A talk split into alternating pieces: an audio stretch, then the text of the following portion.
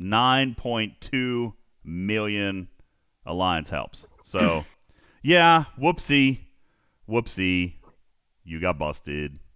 You got busted. You're busted. Shame on you. You're busted.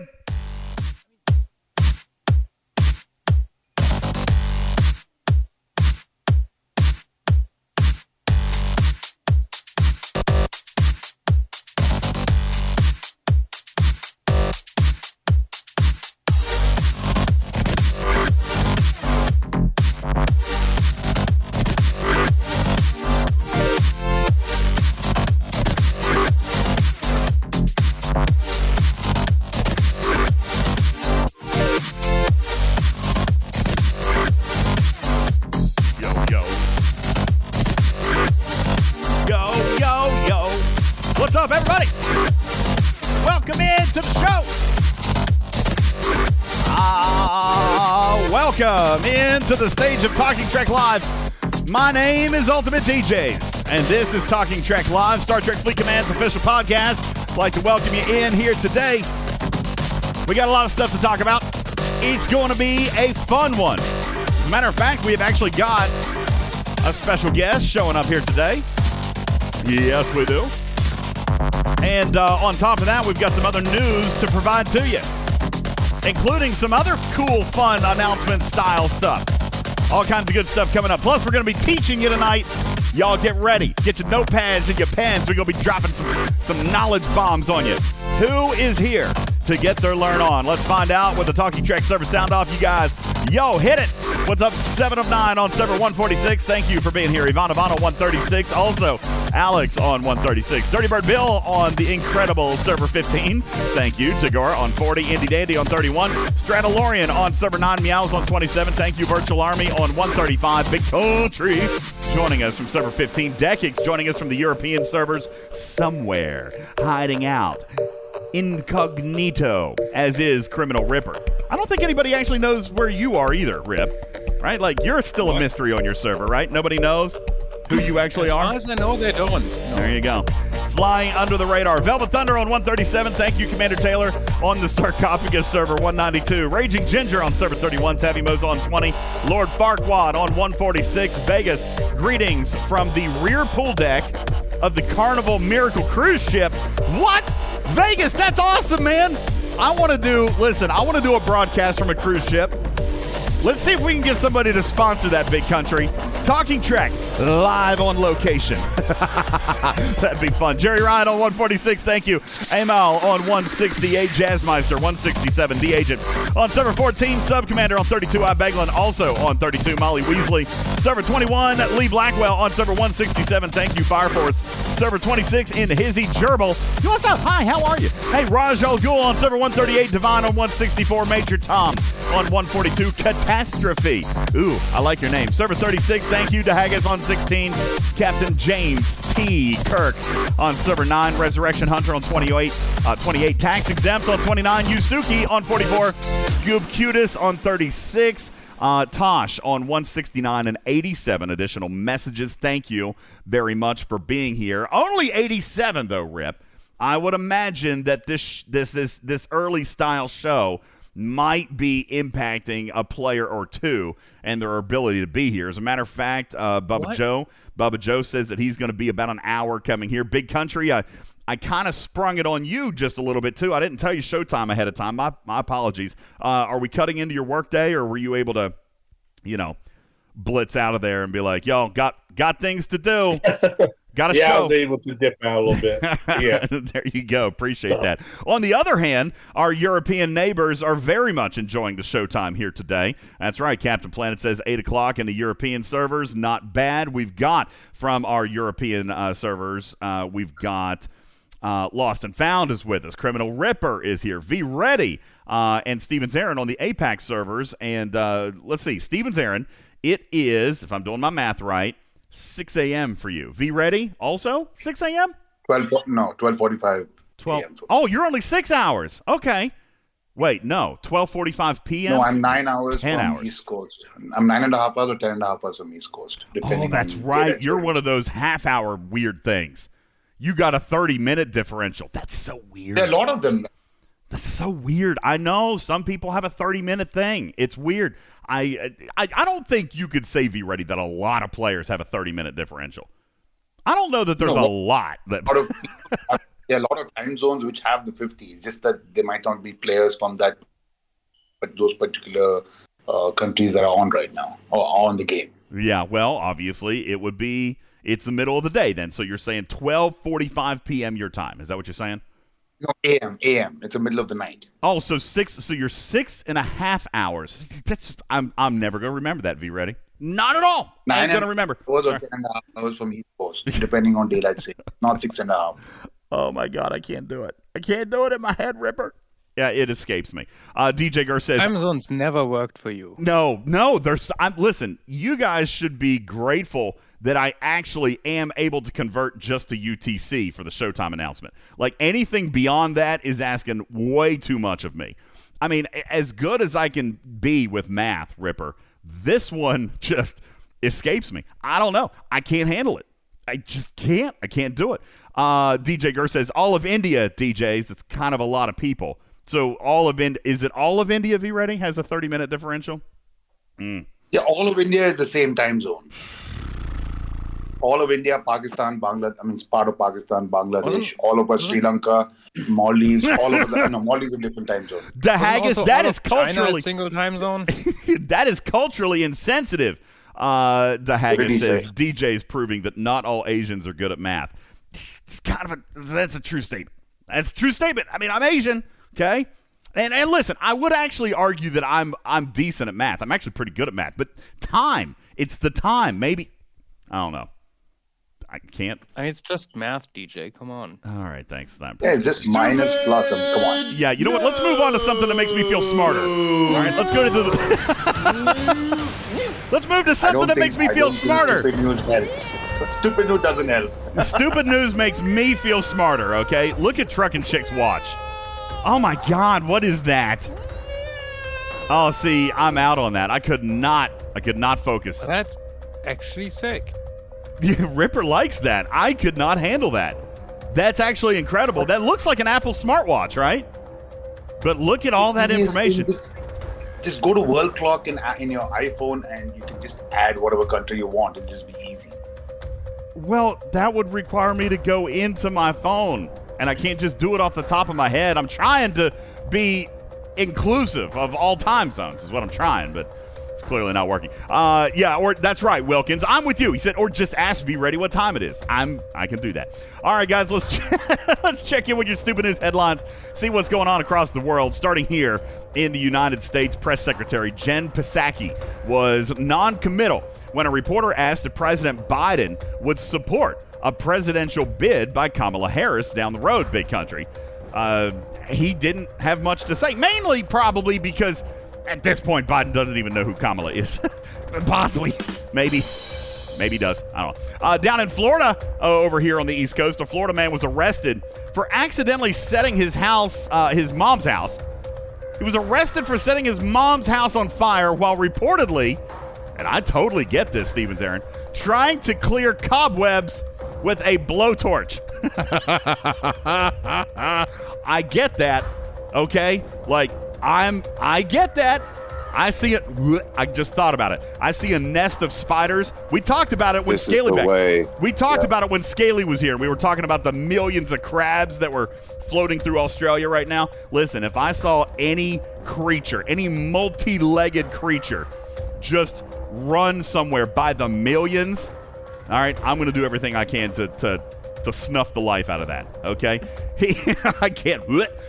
Trying to clear cobwebs with a blowtorch, he does admit his fault and promises next time he'll use something more practical, like a bulldozer or thermite grenades, okay? Yes, I'm with this cat, okay? I'm with this guy. China is in the news today and has confirmed nearly 1,500 university students to their dormitories and hotels following an outbreak of COVID-19 in the northeastern city of Dalian. Although you put a bunch of college kids in dorm and hotel rooms, chances are they're going to catch something probably way scarier than COVID. It's just, I'm just going out on a limb saying that's possible. Also, how about this? A brothel in Austria. Do we have any Austria players here? We don't get to do Austria news very often, V-Ready. But this is exciting, I think. In Austria, there's a brothel, and they have decided to do their part to motivate Austrian citizens to get the COVID-19 vaccine. All right. A brothel in Austria is giving customers a free session with an adult entertainment worker in exchange for taking the COVID-19 vaccine.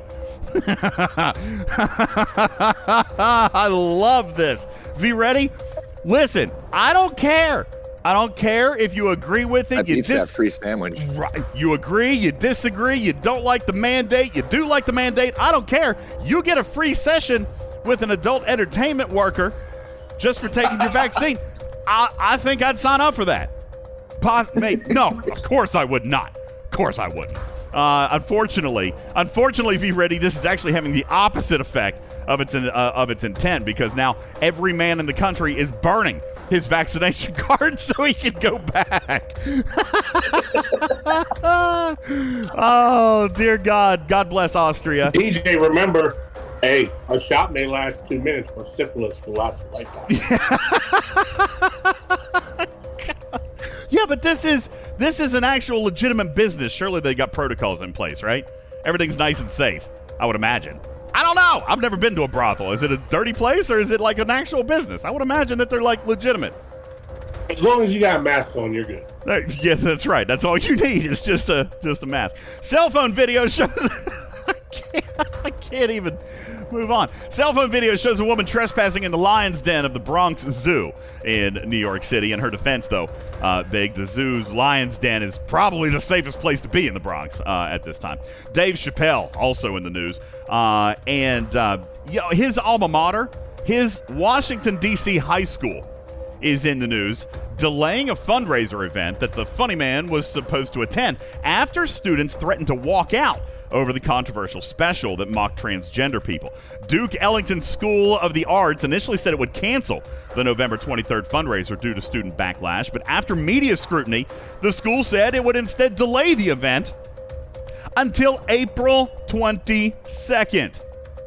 The 22nd. Dave is known for his stoner comedy classic Half-Baked, so I kind of feel like they missed an opportunity here to host it on 420 instead. That's my personal opinion. Duke Ellington School of the Arts, you missed one right there, okay? You missed one.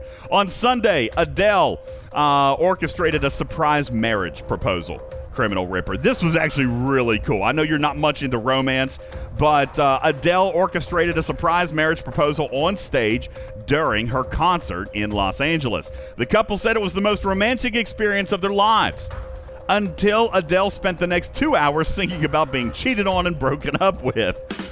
Kind of lost the effect there. Lastly, Big Country, Green Bay Packers are in the news, selling stock in the team for the 6th time in the franchise's history. In fact, if you buy more than 100 shares, you're going to get a free vial of Aaron Rodgers COVID antibodies, and that is that's a free gift. There you go. It's your stupid news. Aaron Rodgers in the news. You know what? He's my hero. I love the Packers, and I love Aaron Rodgers. It kind of hurts my soul to make fun of him a little bit, but you know what, Aaron?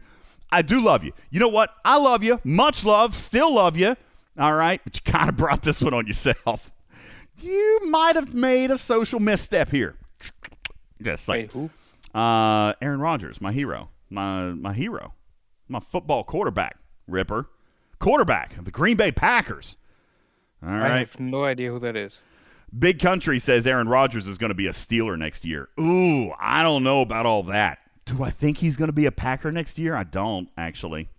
I don't think he's going to be a Packer next year, but I don't think he's going to the Steelers. I don't think that's happening. Although, maybe the Steelers are going to be in the market, Big. They could be in the market. Big Ben's kind of getting up there, right? It's kind of... Listen, this is his last year. Oh, did it? Is it final? Million. It's formal, huh? His play makes him definitely seem like it's his last year. Last year was his last year. He's been saying that for 5 years, all right? And really, the Steelers probably should have made that move 5 years ago, but nonetheless. Goob Kutis, that one makes more sense to me. Rodgers going to be with the Saints. That one actually makes a little bit more sense to me. If the Lions hadn't picked up their quarterback this year, I was kind of thinking possibly the Lions. Maybe even the Titans. Titans, you know, so... Lots of potential Broncos. Aaron Rodgers loves Mike Tomlin. He does. He does. He loves. I'm telling you, we'll see. Okay. That's why I say he'll be a Steeler next year. He loves Mike Tomlin. He does. He does. He's actually even said that on his podcast with Pat McAfee. Does anybody listen to that? Yes. While we're promoting podcasts here for a second, I want to take 2 seconds. I want to say shout out to TechMan16 and Handy and Kirk over there with Trek Talk with Tech and Kirk. I caught up. I was actually a couple episodes behind. I went back and caught up. As a matter of fact, I had missed episodes all the way back to – I guess about 3 weeks ago, Big, when we had the last run of the Borg event, right? Did we have that this month, or was that the month before? No, it was between these two arcs, right? We had the Borg run. So I guess about 3 weeks ago, that was a good one. So I got caught up with Trek Talk. And then, of course, they were promoting Dead's Fireside Chat, which is for Star Trek Fleet Commanders, but dealing more with like real life and personal mental health issues and things like that. I listened to a single episode of that, and that was actually a really interesting listen. And then, of course, Pat McAfee, who, for multiple reasons, is one of my favorite broadcasters. He's funny as anything. All right, he's funny, Big. Like, he's wild, no holds barred, like, just to the wall and back. Pat McAfee doesn't care what anybody thinks about him, and he won't care to throw down with anybody either, in a public or private or on the podcast. He'll throw down with anybody in a feud. But not only do I like his personality, but Big Country, he was a West Virginia Mountaineer. All right, that's my alum. So Pat McAfee was in Morgantown, West Virginia, for 4 years. Well, born and raised in Pittsburgh. Yeah, he's a local boy. Okay, and Pittsburgh from Morgantown is only not even an hour. All right, so so when Big and I were back in school, we probably drank beer. Backyard brawl. Yeah, backyard brawl. We probably had beer at the same bar. We might have gone to the same Pittsburgh Penguins hockey game at some point or whatnot. But nonetheless, Pat McAfee. If you like podcasts and you're into sports ball, check out Pat McAfee. He's got a great podcast, and it's crazy big. He's super famous for not being on TV.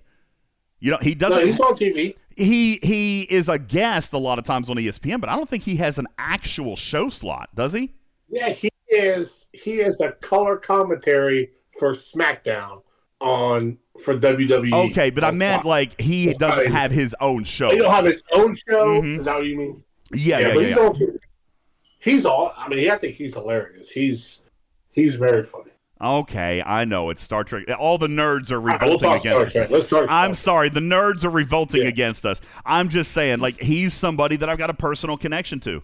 All right, like, I have met the guy, and he went to my school, and I cheered for him when he was kicking field goals in Morgantown so many years ago. So, Pat McAfee, just absolutely great. I love him to death. Anyway, good afternoon. Welcome in, everybody. Appreciate you guys all being here. 20 minutes in. Name dropping, absolutely. Maybe, Big Country, Pat McAfee is a nerd. Maybe he likes Star Trek. Maybe this will get back around to him one day. Possibly. Doubt it.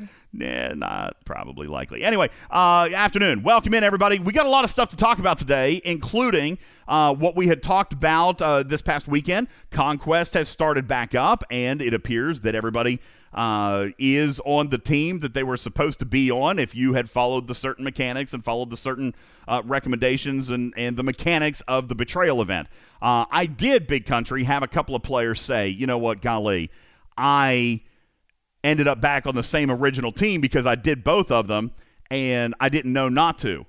And I do get that. I can understand that. Communication in this game, that is not a conversation that we need to have. But on this one, Stephen Zarin, correct me if I'm wrong, didn't they actually put up a Game Center announcement about Betrayal and how it was going to work? Now, we did discover that it would prompt the second betrayal. It wasn't supposed to. You weren't supposed to get both betrayals. You were supposed to get the one. If you claimed the token, then that was it. It was supposed to end right there. And then, today you would have launched on the opposite team. Instead, what happened is it immediately entered you into the other team and launched you. So then that changed the mechanics, Stephen Zarin. If you wanted to change teams, you did the event once. If you didn't want to change teams, might as well take the free faction credits, do the event twice. All right? Lots of players PM'd me aggravated about that, the inability. Well, I think it worked out better because in the end, everyone had the same option to get the same number of faction credits, regardless of which team they wanted to be on. That's right, because you could have done the second event and just not claim the token. Equal. Exactly. You basically, that's what I did. I basically jumped one side. I did the second event, and I didn't bother clicking on the gift chest, and so I actually successfully got to the other side.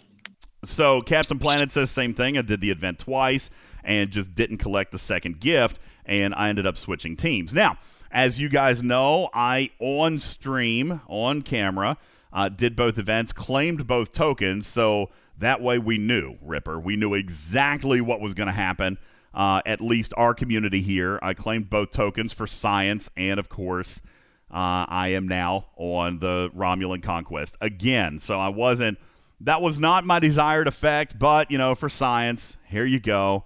Now you know. To me, it makes perfect sense why that happened that way. Oh, for sure. For sure. It immediately entered you into the other team instead of some type of time delay.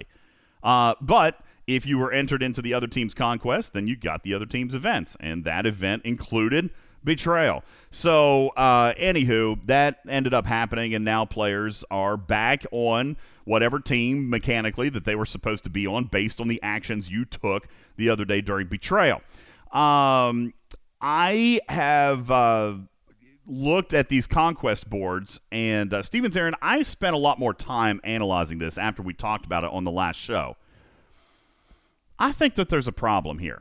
All right, Bubba Joe brought it up to me earlier, but this is not actually something, Ripper, that I was not kind of curious about, you know, even last week. So I did some research on STFC.space. STFC.space indicated that the Klingon solo leaderboard did get updated, Ripper, right? We saw that, and STFC.space confirmed that. What I feel like ended up happening, and I have been doing some research, and by the way, I have at this point, Ripper, only asked that they look. I haven't gone with any data, but in the graphics room, if you guys want to take a look, I'll actually post this real quick right here. This was the final payout in my ops bracket segment, 39 to 41, for Romulan Conquest versus Klingon Conquest last week. And I further went in and verified, Ripper, that they do in fact match today. This is first place, and obviously, you know, I'm not showing first place for the purposes of everybody getting it, but I'm showing first place for the purposes of comparison. All right, I think that there's still a problem. Bubba Joe, you betrayed the Klingons, and you have now entered Romulan Conquest, so you're in the same set of events that I'm in. And you observed that the solo leaderboard actually has fewer payouts, actually has fewer rewards than the 24-hour SMS for today. Well, that event looks broken. Do what, Rip? That event just looks broken. It does not look correct. Obviously, it looks wildly imbalanced compared to the Klingon board. So at this point, I haven't had the time to go through and write up like an actual report. I just asked them to take a quick peek and see if it was accurate, but it clearly doesn't look accurate, Ripper. 360 Romulan credits versus 3,190 Klingon credits. And then you look at the sheer volume of materials, G3, G4. Even the resources are down. If I'm going to get 187 million steel, the equivalent of that is not 180 million tritanium. Usually, steel is a factor of what, Rip? Usually 3, maybe 4. Bubba, maybe 30 times bigger. I don't know what that... 30 times, maybe? I don't know what that factor typically is, but I know that they're not typically equal, right? No, it's usually 5 to 10 times, I think. Yeah, so there does appear... Yeah, roughly 30 times, Captain Planet. That's kind of what I'm going with. I'm going to send that to Scopely. I think it's roughly 30 a factor of 30 off. But, yeah, you know, long story short, I think Divine says, I didn't see the Klingon board, so I didn't know, but the SMS on ROM worked out better than the SLB, so I didn't participate. That's interesting that you say that, Divine. I think a lot of people looked at the Romulan board, said, the rewards are meh, So they didn't make a big push, Ripper. All right. But if the board was actually supposed to be what the Klingon board ended up being, I kind of feel like more people probably would have put in an effort. I mean, I would assume then that means that first place, for example, in this particular event, probably would have paid out in the neighborhood of 600 to 800 million par-steel. All right. And then probably another 800 million in tokens and then a billion token or maybe even 2 billion in token. I don't know. I don't know what it was supposed to be, but I clearly think that it wasn't what it actually ended up being. I mean, it's obviously wrong if the Solomaya Stone gives more rewards than a rank 1 in a leaderboard. You got it. You got it. So, obviously wrong. So Ivana says, I switched to Romulan so I could get ore, like in the Klingon SLB last week. I'm a bit disappointed now. Ivana, I don't think you should... I mean, obviously, okay, but I don't think this is intended, okay? Now, I, again, haven't had a chance to fully flesh it out, but I asked for them to look, and then, you know, after I get off the air today, I'll be able to have a little bit more conversation. But I think, Ripper agrees, Bubba agrees, something clearly not right here, okay? So we're going to go back, and we're going to see if we can get them to correct it, all right? And if we can get them to correct it... This is a leaderboard. Yeah, if we get them to correct it... You still have some time to actually get it. You got it. As long as they correct it before the end of the event, then... Because no one's going to get the rewards before the end of the event. So, long story short, we're going to see if we can get that keyed up. I appreciate the players who brought that to me, brought that to my attention, and we'll see if we can make it better. Okay? Yeah, Gobbles, you know, he said the reason I didn't compete in the first one is because I thought, wow, not worth it. Well, maybe it would have been. Maybe it would be now. So we'll see.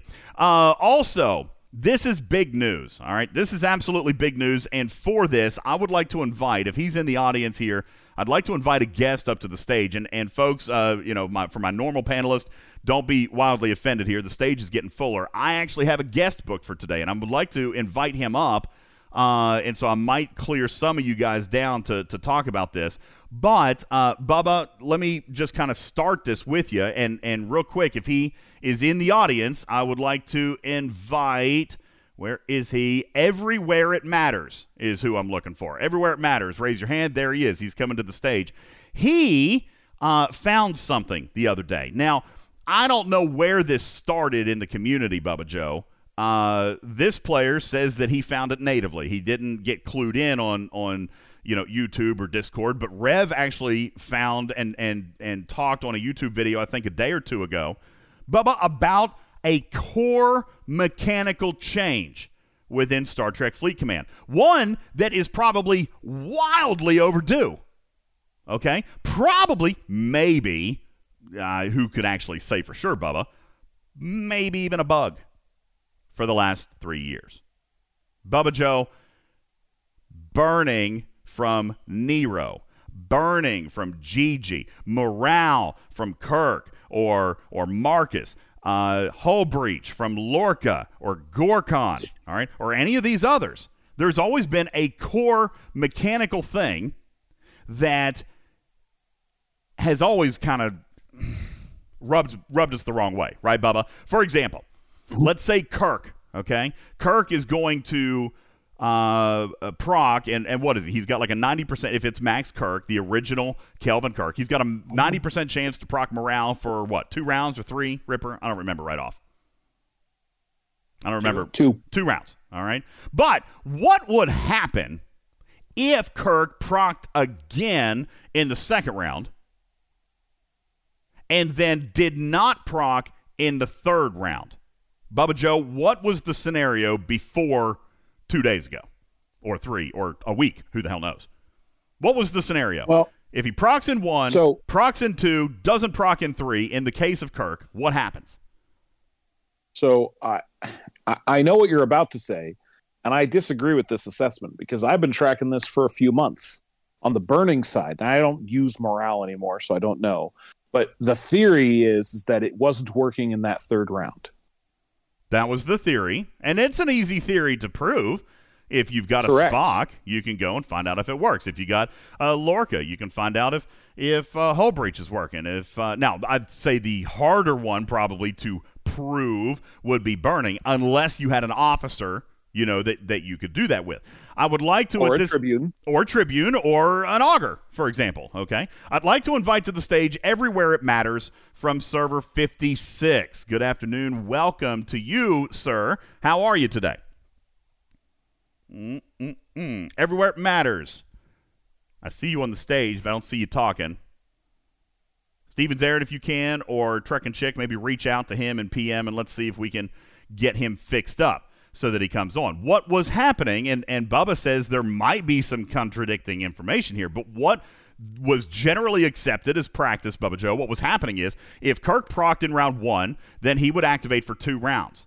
If Kirk procced again in the second round, all right, if he procced again in the second round, then that proc would be ignored.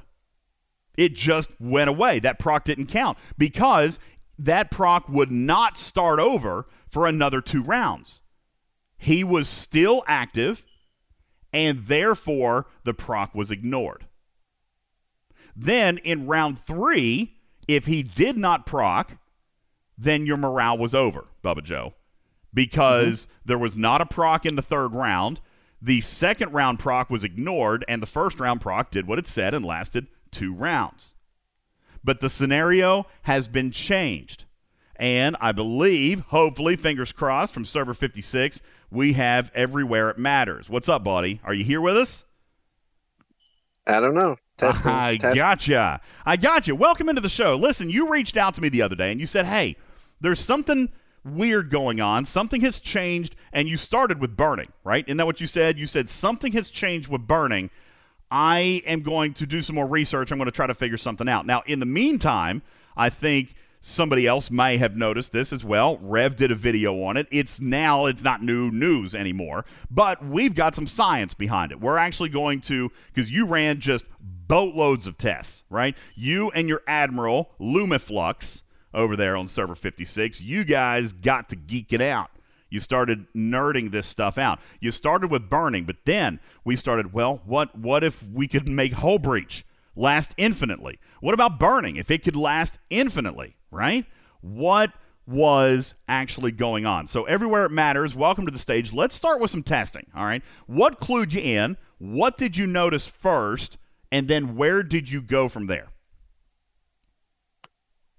Well, what we noticed first was a few days ago, Now, we were just running our mottos like we normally do, and we had a guy that came with Kumak, and we noticed that Kumak had procced twice in a row, which had never happened before because Nero could only kind of activate those abilities once every other round.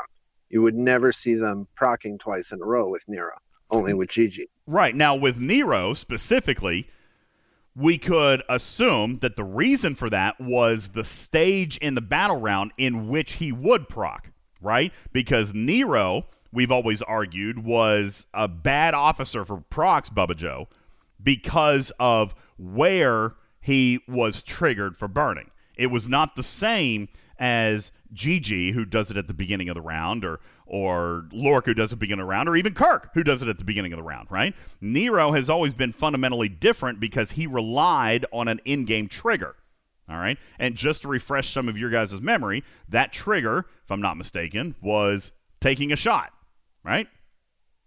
Nero required you to be hit. All right. If you look at his officer ability, I'm sorry, it was the opposite. It's someone else. The opposite. Every time the ship strikes the opponent with a weapon attack, Nero has a 50% chance of burning it for 2 rounds. So that would eliminate the criteria trigger, folks. That's why everyone has complained about Nero for 3 years. All right. It eliminated the criteria trigger because most of the officers, Bubba Joe, would check at the beginning of the round to see if the opponent was burning. If so, they procced. If not, they did not.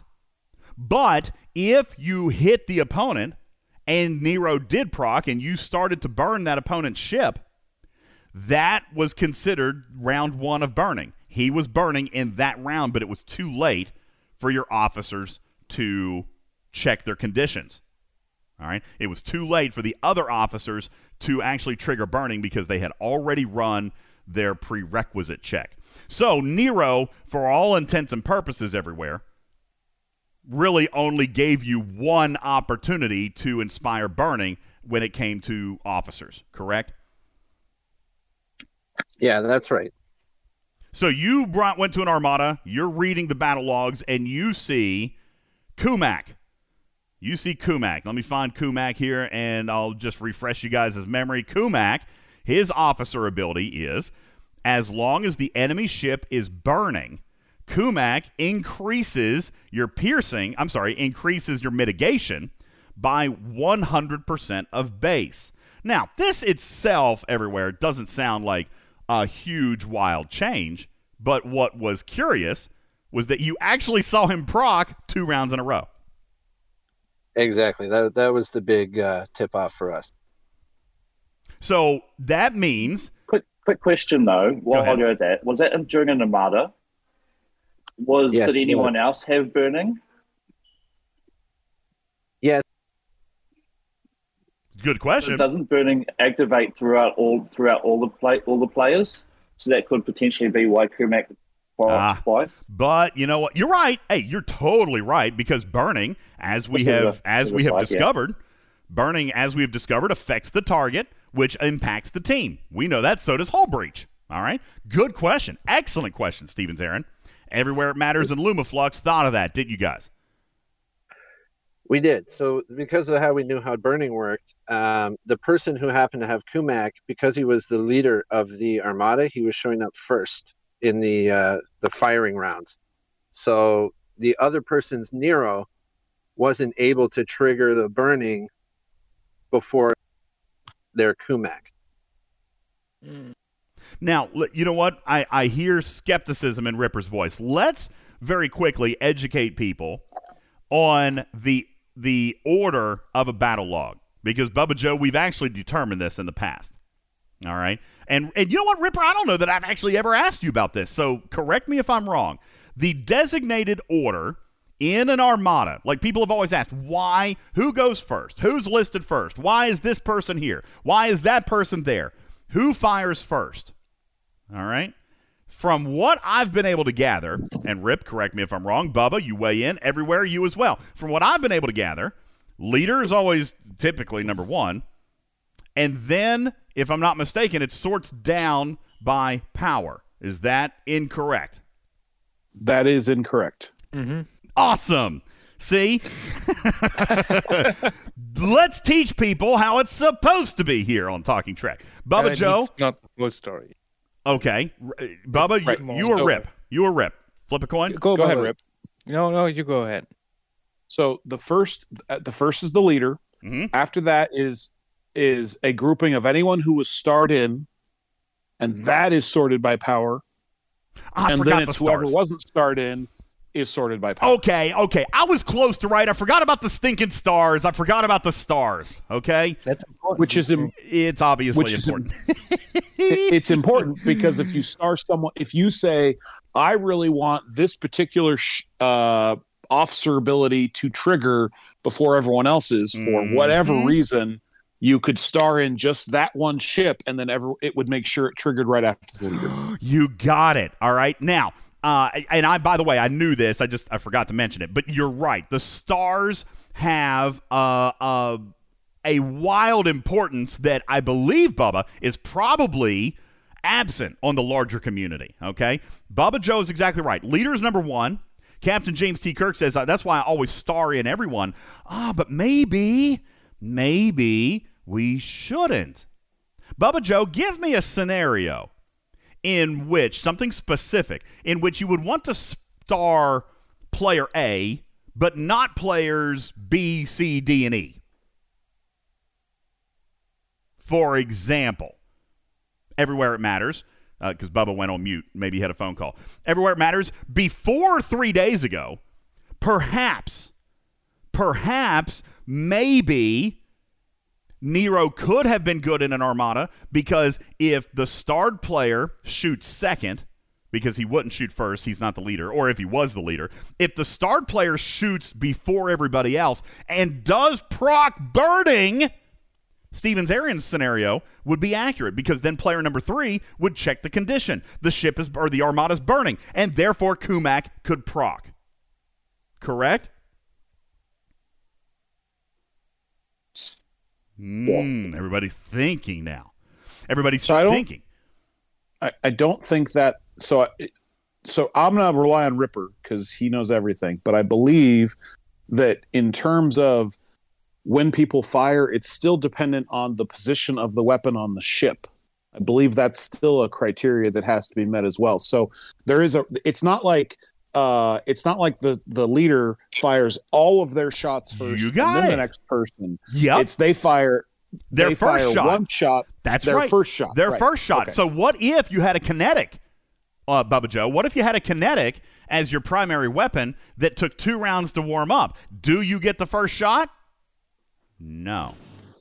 The battle log will show your weapons charging, okay? Right. Because that first slot was dedicated to the kinetic, and it's not going to fire because it needs 2 rounds to start up. So then you go to your next player, all right? There is a way to determine with some degree of accuracy who's going to go, all right? Sorted by power with stars, sorted by power without stars. Now, no, I'm not saying that you should micromanage armadas like this, but listen, let's not pretend. Right, everywhere. Let's not pretend that there's not some teams out there who may potentially take this information and find use in it. Because now, everywhere, there is actually more officers to be able to use in this type of scenario because Scopely changed the core mechanic of this game, one that I guarantee players would rejoice about. And yet again, Bubba Joe, they miss an opportunity at a PR win.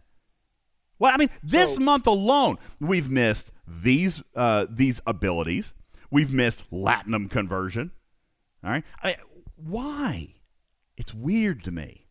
It's strange. So, I mean, it's insane how they can drop the ball so much on communicating positive changes to the community. It makes absolutely no sense, and I wonder who was completely just zoned out at Scopely or Digit and just... Yeah, why wouldn't they actually list that they did the lat conversion? That's such a good thing. I don't get that part. Yeah, maybe so. Officer Beck says we use call-ins.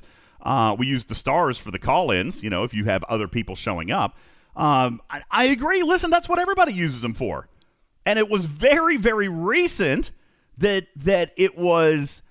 Well, let me rephrase. I shouldn't say very recent. I learned about it probably, Rip? Maybe a month or two ago. I think you were part of the conversation, and I was like, I didn't know that. And you know what? Bubba Joe may have told me at some point, but it didn't click in my head. Or maybe he didn't because he wanted to keep it all for himself. All right? The stars give you at least one extra step of control in the order of firing, in the order of who shows up in the battle log. All right? So DJ... So I understand, and I see the evidence, and I think that the people that researched this did a very good job. But I have a different viewpoint on this change, and I think this change might just be affecting officers because for the last at least 4 months that I've been tracking, and I want to say it's at least 5. I've had my GG trigger in 2 consecutive rounds and get the extra shots in round 3. So clearly it's been working on my Tribune the way that I always thought it should be. Maybe this was just a fix to help officers. Maybe it was see, now, I don't know the extent of your testing, and everywhere I'm going to come to you on this because I have tested in the past and found evidence that if an officer, and by the way, everywhere, if I'm not mistaken, correct me if I'm wrong, but for example, Kirk would show that he procced, right? But then we would not get the effect in round 3 before this change. Is that correct? Like, we could see procs, but they were ignored. Is that correct? Let's just say that was the case at some point. Okay. At some point, the procs were happening, and they would be ignored. So, in the case of Kirk, I go back to Kirk. Kirk would proc in round 1, you would get your morale. He would proc in round 2, you still had morale from the first proc. The second proc, you would hope, would start the 2 rounds over. But then third round would come, he did not proc, and you would not have morale. Everywhere It Matters noticed this with Kumok and Burning and decided to test further. Everywhere, give us some more of your testing schematics. What else did you guys do, and what did you find next? Uh-oh. Did he get a phone call? Everywhere, you're the guest of honor. We'll get him back. Stephen Zarin, Trek and Chick, help me out. Now, Bubba, you say that you have always gotten this ability? Like, if Gigi procced, then your proc would start over? Because I have not experienced that. So, I, like I said, I've been tracking it through the TNG arc, and it has worked like that for me, because initially my GG was a low enough level that it didn't trigger regularly enough that I could notice, right? Okay. So trigger round 1 and trigger round 3, right? Well, that looks like just it's working. So it had to get her to a level where she triggered enough, but maybe not every round. And so I had multiple instances where she would trigger round 1, she would show as triggering round 2, right? Whether or not that was being ignored, quote unquote, the way it was supposed to be. Mm-hmm. But in round 3, she would not list as triggering, but I would still get the extra shots. You would still get the effect of burning. And when you say extra shots, he's referring to the Tribune and its ship ability. So, Ripper, let me ask you about the feasibility of this scenario. Is it possible that the burning trigger for officers was the one that was being ignored, but the one for ships was working accurately, and therefore this change, right? This change then brought the officers in line with the ship expectations? I mean, is that feasible? I mean, if you ask a question if something is feasible, the answer is always yes, because everything is technically feasible, right? Do you find that this... I find, so the way I understand of how their system works, I find that explanation unlikely to be true, or that assumption. Okay. And I have a very unpopular opinion to this whole thing. Do you want to share it? If it's unpopular, do you want to share it? I'm going to assume... I consider the way it's working now to be broken. You don't... So let me ask you a fundamental question about that then. All right, because you know what, that's a fair. Because if you have an officer that has an 80% chance, that is essentially basically always guaranteed to be always active in every single round of the entire combat. Now, why have a chance at all?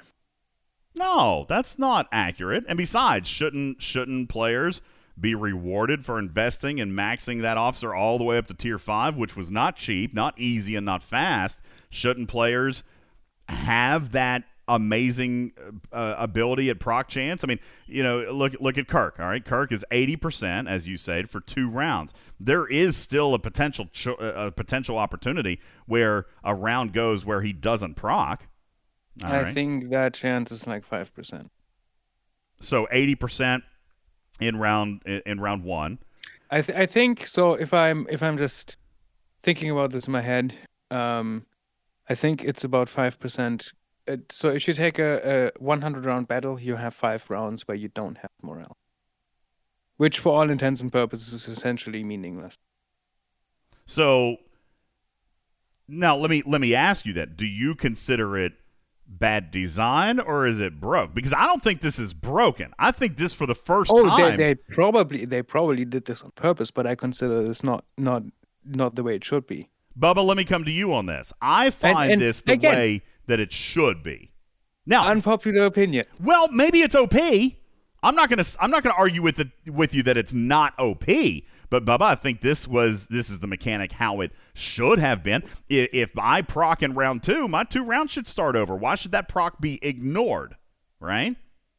No, I agree. This is the way it should be, and it's not 100% Ripper. It's like 96%. So obviously there's still a chance you can fail. But is that not the reward? Is that not the reward for having a max level 30 tier 5 officer? It seems like it should be. So everywhere it matters. We did this with burning. You now have done some digging, and we're going to circle back to morale and hull breach here in a minute, but you focused on burning. Now that this mechanic is no longer ignoring procs, you and LumaFlux actually did some new testing now on the viability of Nero now as compared to Giorgio. What information did you find there? Are you a larger fan of Nero now? Everywhere I see you lighting up, I don't hear. God, I am so... Ripper, I sent an email to Discord asking them why they were so bad. I gave him the scenario. I told him what's happening. They said it could have been my client. I said, it's not my client if 100 other people can't hear him either. Then they were like, well, maybe it's the speaker's client, which I guess is possible, but that doesn't explain why some people can hear. Like Bubba Joe or Big Country last week. A lot of people could hear him. I couldn't hear him. Just stinky. So then I finally just asked him, Ripper, I said, listen, can I just pay you guys a bunch of money for like a dedicated server? Like, can I pay for more bandwidth? We're already tier 3 Nitro. We can't pay for any more. You know, more bandwidth, dedicated server doesn't fit. Well, yeah, because there's a problem here with their actual... I asked him for someone to look at our server and find out why. But... All right, Everywhere It Matters. You're back. I hear you. Nero versus Gigi, now after the change. What did you find? Nero was better at applying the burning damage before because of the way that the burning damage worked, but Gigi was always better with activating officers. But now it looks like Nero's actually better than her for both. Oh. Unless you happen to have a, like, really high-level Gigi and a really low-level Nero, which doesn't happen a lot. Okay, so comparing a Tier 5 Nero to even, say, a Tier 2 or 3, you know, hey, listen, Gigi is now in the transporter store, and she doesn't take anything other than faction credits. There's actually no gate on her like there have been a lot of other officers. Let's pretend that Gigi is also Tier 5. Not saying that she would be for a lot of people, but hey, listen, she's in the transporter store. It's an easy officer to obtain. Let's not pretend that there's not going to be a fair number of max GGs before long. All right. Comparing a Tier 5 Nero to a Tier 5 GG, what did you guys find? Then it would boil down to just basically what kind of ship you have. I mean, if you're running like a Saladin or a Surveyor, something that's got barely any shots per round, a top-level Gigi might serve you better. But anything that's got like 3 or more shots per round, Nero's still going to outburn her. Because he's got more... Gigi has 1 chance per round to proc. Nero has multiple chances to proc. Is that what you're saying? Exactly. So in a situation, for example, let's say we're in an Armada. In a situation like Stella, for example, with multiple shots, that'd be good. If you were in a ship like Bubba Joe flies, maybe a Pylum, it's got 7 shots in the first round. Are you actually suggesting that Nero, a day 1 core officer, has now, with this mechanical change, actually become important again? Definitely he did.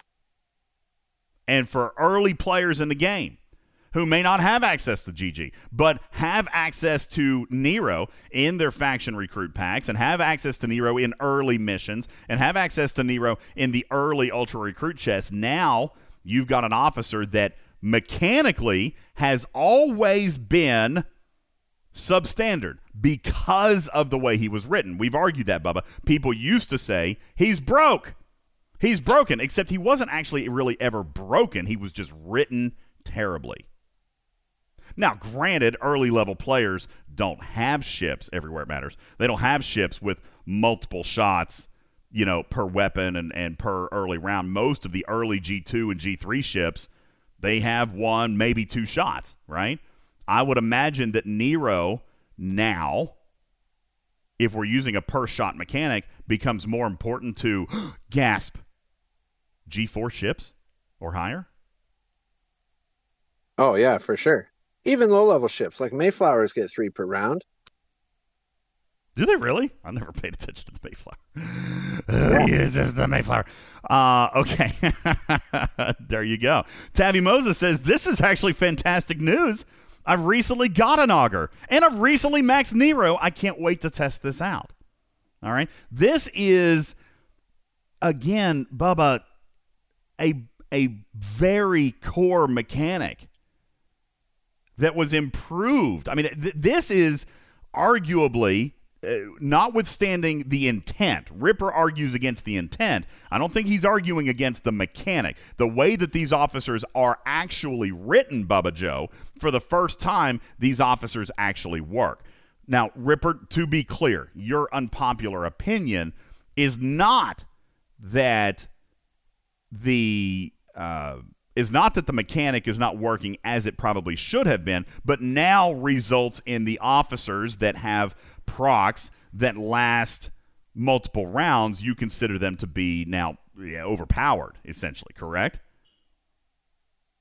Do you think that the mechanic is unintended the way that it is here? Do you think that procs should be ignored? But my opinion is that someone in the team probably agrees with me. Now the question is that the majority or not? Probably not anymore, because a lot of people complain. So I guess here we are. Let me ask why you feel like somebody would disagree. Just simply because the ability will never expire now? Is that your thinking? Yeah, I mean, like, so if you just look at the design of the officers, then it's clearly not the intended behavior for them to have that high of an uptime and make the chance so almost meaningless at the top end, right? Even though it says... Okay, consider this then, really. Perhaps, just for the sake of argument. Because, I agree with you. I don't know. Bubba Joe, do you actually believe that game design's intent was for Nero to be able to burn 96% of the time in actual application? Maybe not. But I also look at it, Ripper, from a different perspective, like I had mentioned a little bit ago.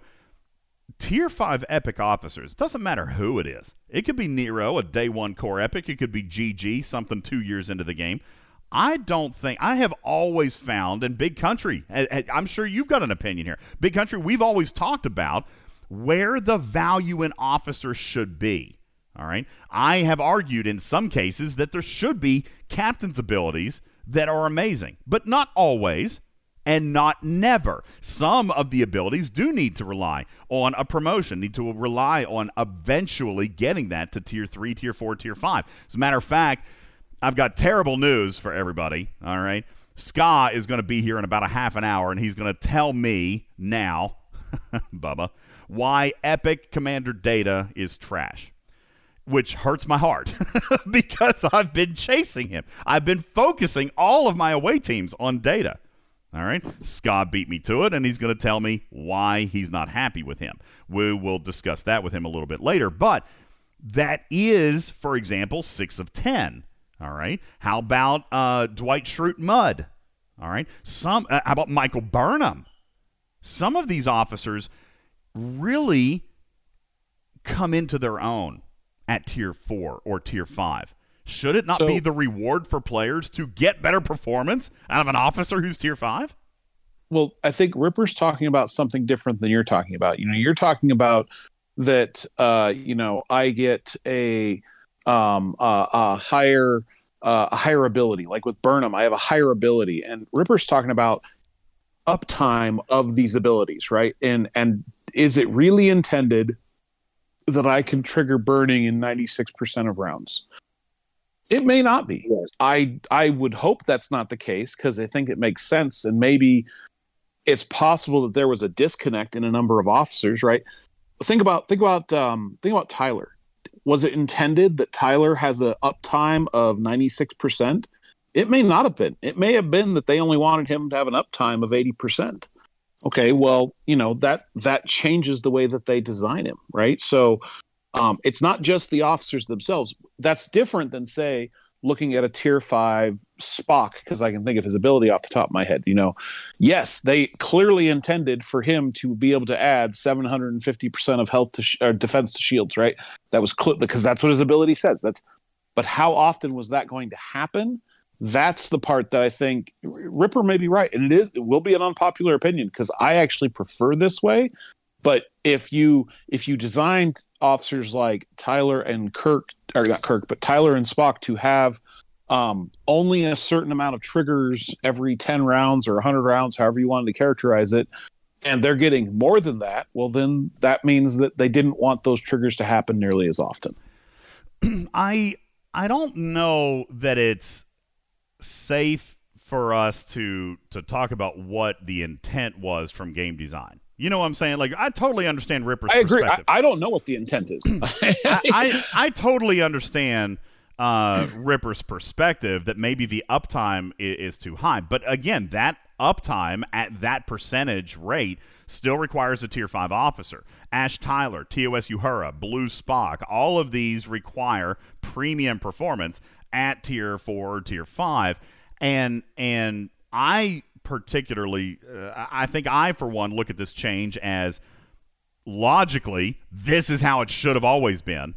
All right. But if the proc chances are now too high, then that was a failure from the original design of the game. So maybe they were designed with the knowledge that it worked the way it worked. I led this entire thing with, this may be an unpopular opinion, and I just feel like this was not the design intent of the people that designed those officers with their spreadsheets and their uptime calculation that they did, which maybe, they hopefully did, and they should. What if we got used to using Gigi and Lorca as the number one officers, and the actual intention was for them to come out and be kind of a relatively effective backup? I don't know about that. I feel that Lorca and Gigi were brought out to stabilize, to change it from an on-weapon attack to an at-beginning of combat, to affect all of the new ship's firing patterns. To more balance the activation on every ship's firing patterns, because you have these new ships that fire 5 times. If you're doing it with an officer who's activates on those firing patterns, maybe they added Lorca Gigi to better balance that. I actually don't disagree with you. LumaFlux, who is Everywhere It Matters' co-admiral, who helped flesh this out and discover it, and then run dozens and dozens of tests, probably spent hours on this, I would imagine, everywhere, writes in the chat, previously, Nero had an unreliable pattern, on-off repeat. Gorkon, 2 on, 1 off, repeat. Kirk actually still originally had a stronger potential, being nearer to a 100% uptime than any of the two others. This balance brings them more in line with each other, which is kind of what Karkin was saying. Now, Bubba, I remember us having a conversation when Lorca and Gigi both came out, because they were during the same seasonal arc. We speculated at that time that they were intended to bring balance to morale. At that time, even Federation ships were still dominant. This was before the ship power upgrade. The Federation ships were still dominant, and with the use of morale, it just was no contest, right? Do you feel that the introduction of Giorgio and Lorca satisfactorily gave, and I look at this as one variable, right? So you got Gigi and Lorca, that was variable A. Then you had the ship rebalance, which is B. Now, potentially here, almost a year later, you've got mechanical changes to the percentage or to the order of operations, the proc process itself within a battle log. These are all 3 variables of the same outcome. Do you think that this was, there's no way it wasn't intended, right? Is there any scenario in which this was a mistake? Sure. Yes. Could be. Who knows? What change could be made on the back end and that would make it? Many things. I mean, I remember that there was an issue with the Tribune not working properly with burning applied to the target in situations. Right, Bubba Joe? Correct. So, I assume it's been fixed. I haven't asked Ska. We could ask him when he comes on. But in an Armada setting, if there were multiple ships and multiple people triggering burning, your burning officer would only help your ship. It wasn't helping anyone else's ship in the Armada. So in fixing that, they could have accidentally changed this and caused this to be in a situation that they didn't necessarily want. So yeah, it's entirely possible that in fixing something else that was broken, they've accidentally changed it in a way that they didn't intend. So yeah, this is entirely accidental. It's entirely possible that it's accidental. And so let's take a look at, so I, with the introduction of Gigi and Lorca, it's clearly that they have unfortunately given up on some early design ideas that they had. I think that's pretty obvious, at least. So if you look at the abilities themselves, right? Burning, Hull Breach, and Morale. You can clearly see those are not even on the same plane from effectiveness and what the actual effect is. So that means the effect from Morale itself is essentially meaningless, right? Which means that effect from a design perspective, and it's obvious from a design point of view that is the case. Mm-hmm. That means the intended design, in my opinion at least, obviously, was that Morale should more heavily rely on other officers using Morale to trigger beneficial effects for you as a player, without the effect and things itself, like burning and Hull Breach, being better on their own instead of relying on other officers to make them great, right? Okay.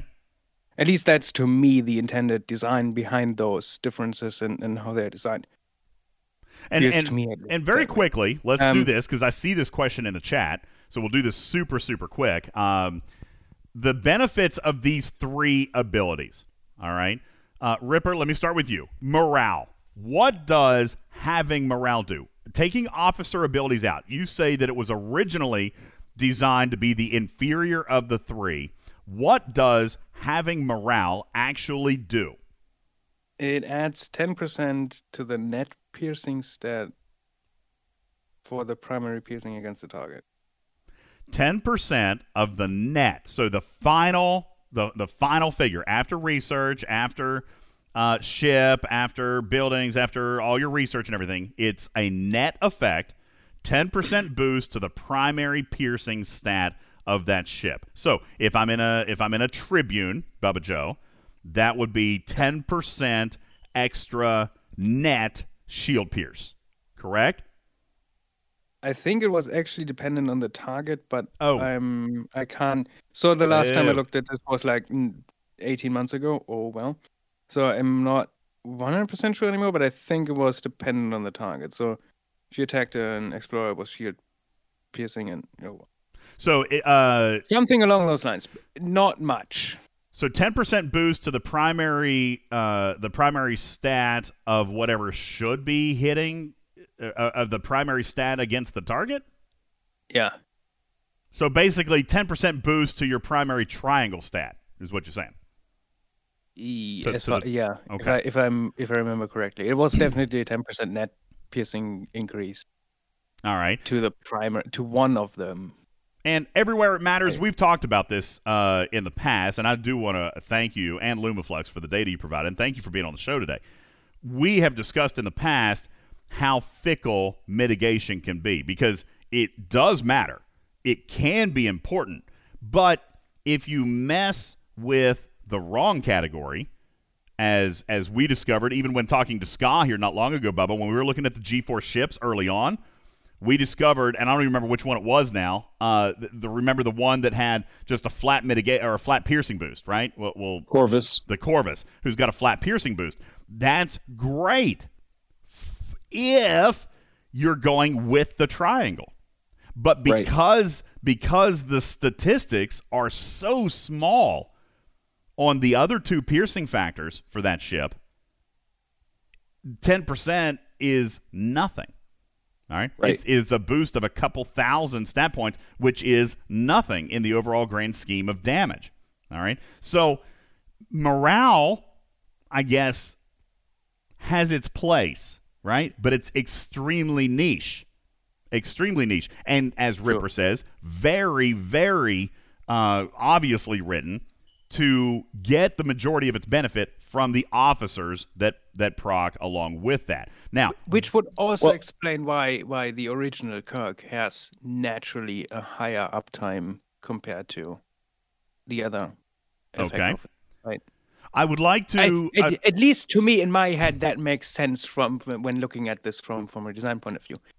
Well, how that played out, different story, but at least that to me feels like the originally intended design behind. Stephen Zarin, I would like to, if he can, send him a PM. He's in our chat actively right now. Order to Chaos.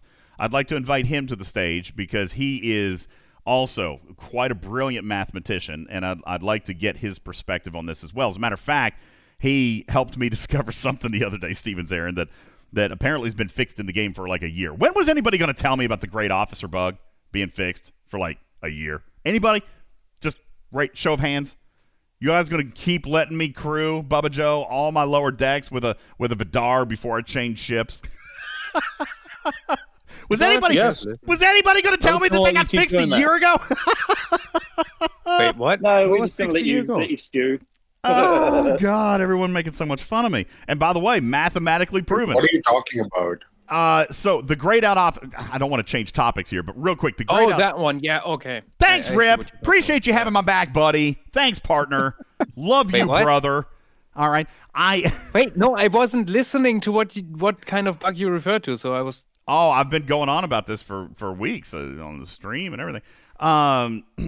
Okay, real quick. A lot of them? No, so I know Captain Bull says you said on one of the shows 6 months ago that it was gone, and I did, because what they had done at that time, was what I had thought, all right, and I really want Order to Chaos on the stage, Stephen's there, and try to bring him up. What I had thought was that they had just deactivated the great officer slots for the officer's ability, Bubba Joe, because I had proven that only the active officers would contribute to the bridge crew, okay? But what I hadn't taken the time to prove, because I trusted my eyeballs, was that I thought an underdeveloped ship who couldn't get to the full stats... in the battle log, it would show that you got additional stat points. All right? Order to Chaos brought some clarity to my head this past week and actually helped me mathematically prove that it was actually graphically display only, that you are not, in fact, getting additional stat bonuses there. And we did it by proving mitigation. I loaded up full underdeck with a Vidar, and then I switched it over to my Jelly that only had 3 slots. Then I ran and tested mitigation against 5 hostiles. Then I came back and I unloaded all the gray slots, and I went back out and tested against the same 5 hostiles, and it mitigation stayed precisely the same, like exactly, like to the decimal point, 10 decimal places, Bubba Joe. I just didn't know. I trusted my eyeballs. I didn't do the math. Order to Chaos and Jessica from our Discord, they made a lot of fun of me. Order can't join. Ah, that's a shame. Well, shout out to you, man. You're a brilliant mathematist. Thank you. Mathematician, I should say. And thank you for the clarity. I mean, my God, a year. A year. So this reminds me of the time when you were going and trying to get, what do you call it? Scouts in random systems when there were no scouts there. Listen, just because I'm a content creator, everybody, doesn't mean I'm like a game genius, okay? Most of this stuff is not my brainchild. I'm a good teacher. If I have the material, Bubba Joe, I can teach it. But I don't write textbooks, okay? Like, I ain't a textbook publisher. I don't know, DJ. I think you're 30 times better than the average player. Thank you, Bubba Joe. I appreciate that very much. I'm a brilliant mathematician. Thank you. Now, burning. He's roughly 30 times better. Roughly 30 times better. Let's get this. We need to get ready to wrap up on this because we got Ska going to be here in about 10 minutes, okay? Let's finish up. So, morale. We discovered 10% primary piercing statistic net buff. Burning, Bubba Joe. Actually, let me let Everywhere do it. Everywhere It Matters. Burning. What is Burning's effect in and of itself without any officer impact? Burning takes 1% of the total hull health off of the target per round. if you survive to the next round. There's a conditional statement there. You must survive. Must survive the end of the round. It takes 1% of what hull value everywhere? The enemy's hull value? Yeah, is it remaining hull, Ripper, or is it starting hull, Bubba Joe? Pretty sure it's starting hull. It is, in fact, starting hull.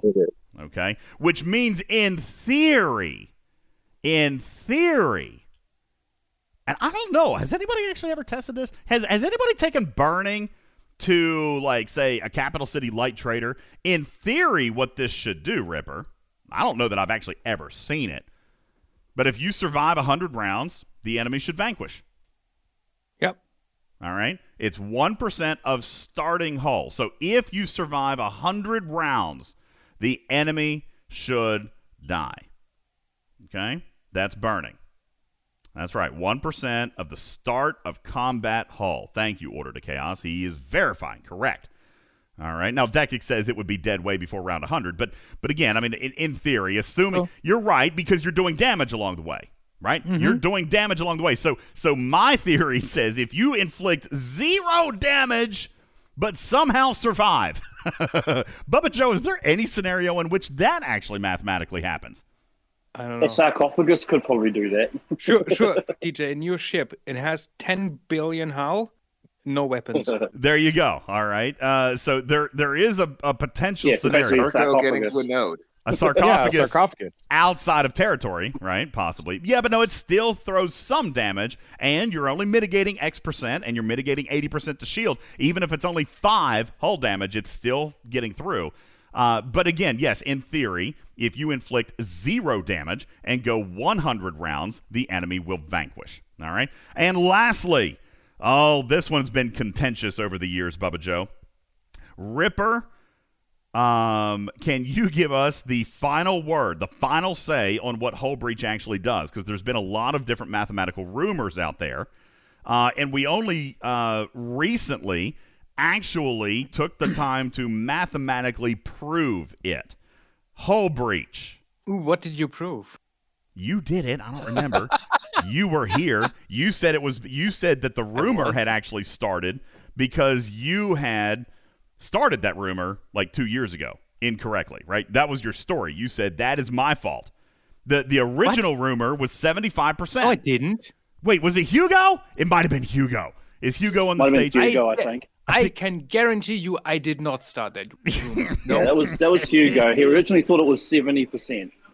Yeah, it was Hugo. Captain Bull's didn't. Hugo, you're infamous. You have started, Hugo started the longest-lasting, most believed-in, like, most clung-to rumor I think that has ever stuck in Star Trek Fleet Command. It's still going around. It is. It's still. And right now, look, in the chat right here, people are not 100% sure. So Ripper, definitively and finally, 100%, please give us the actual true effect of hull breach. So hull breach is a 1.5 damage multiplier. Hull breach, in other words, let's put this in layman's terms. Correct me if I'm wrong. I'm going to try to convert this to layman's terms. Hull breach multiplies your critical damage bonus by 1.5. Am I saying that correctly? If you look in your ship management screen, in your ship screen, and you look under attack, you will see a critical damage percentage bonus. No, Wilkins, this is why I am a renewed believer in hull breach, okay? I'm a renewed believer in hull breach because hull breach, Bubba Joe, correct me if I'm wrong, and Scott's going to talk about this in about 5 minutes. He showed me a crew today, just bonkers blew my mind from an energy weapon as well, no doubt. We're going to talk about that. But critical damage, all right?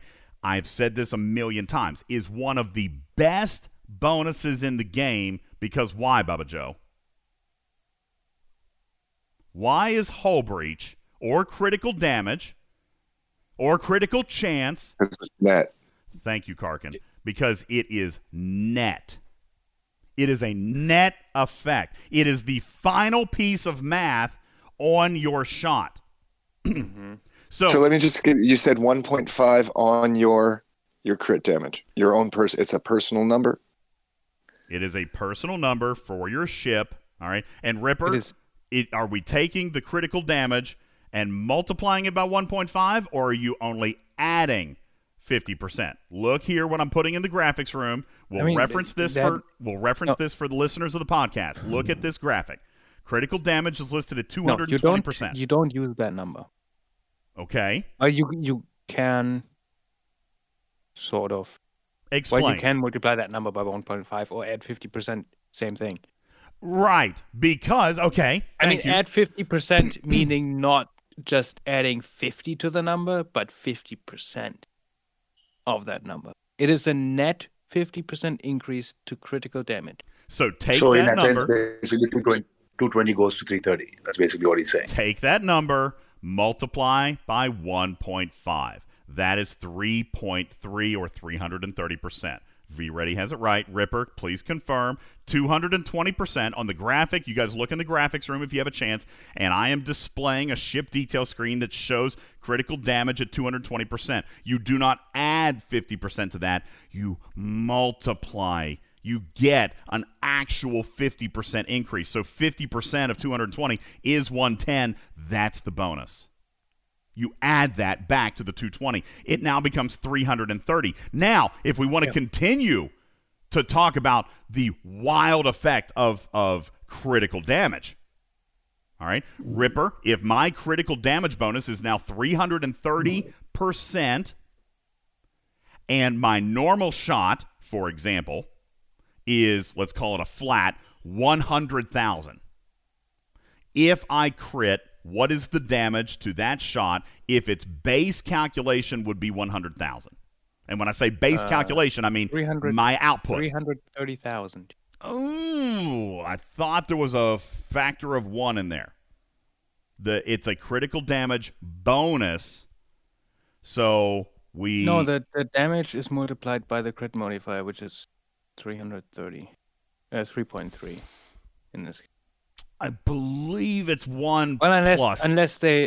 wait, no, they word this differently. Never mind. Yeah, it's 1 plus. 4.3. All right. So, you're right. It would be 4.3. If my shot was 100,000, my normal shot was 100,000, I would take that 100,000 and I would multiply by 1 plus the sum of bonuses, just like always. All right? 1 plus the sum of bonuses, which now makes that shot in critical form... 440,000. Wait, now you confused me. I can't remember. I am 99% sure that it is 1+. Well, and it's easily proven. It's a lot higher damage. Let's just go with that. It is a lot higher damage, and it's easily proven. Take out a Stella, right? Take out a Vidar. I mean, you know what your normal shots are. Okay? You know what your normal shots are. Go out. Find what your min-max would be, Bubba Joe. Like your energy shots, they're all ranging between, say, 600,000 and 650,000, right? They're all there. It's going to be very easy to spot an extra 100%. I can trust me. Okay? Right, Bubba Joe? It's probably the easiest of the three. But, you know, I'll admit I was playing this game for over a year before I knew that any three of those things did anything other than activate officer abilities. I still, like, up until, like, probably maybe a year ago, didn't know what morale did.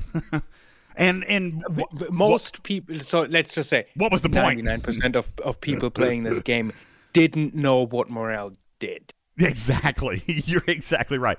Now, very quickly to address and even then, I explained this to people like way back, I think even 2019, and they didn't really understand. And then a wrong explanation ended up on Elkazo wall. Now, let's correct something in the chat. The screenshot, it says critical damage, and you are correct. It does say that. What, Ripper, is that field actually... What should we actually call it? It's not just critical damage, because if it's 100%, then a crit shot gives you nothing extra, right? Correct? If it's 100%, folks, then a critical shot does nothing. Except in this game, it does. So that critical damage should actually be labeled, Ripper, critical damage bonus, because it is a 1+ model. It should be labeled critical damage bonus. You know, they have completely weird naming. By the way, shield deflection is actually called absorption. Yeah. Fun fact. That is true. There was another one. There's another one of those piercings that are actually referred to as something else. There's absorption. Shield piercing is modulation. Yeah, that's right. Modulation. It's not shield piercing. It's modulation. Which actually, I think is actually a nicer name for this instead of just calling it shield piercing, but it won't. Yeah. So anyway, lots. I mean, really, when you get nitty gritty here, folks, there is a ton of things actually labeled wrong in this game, okay? Like, there's so much wrong with this game. It's not even funny.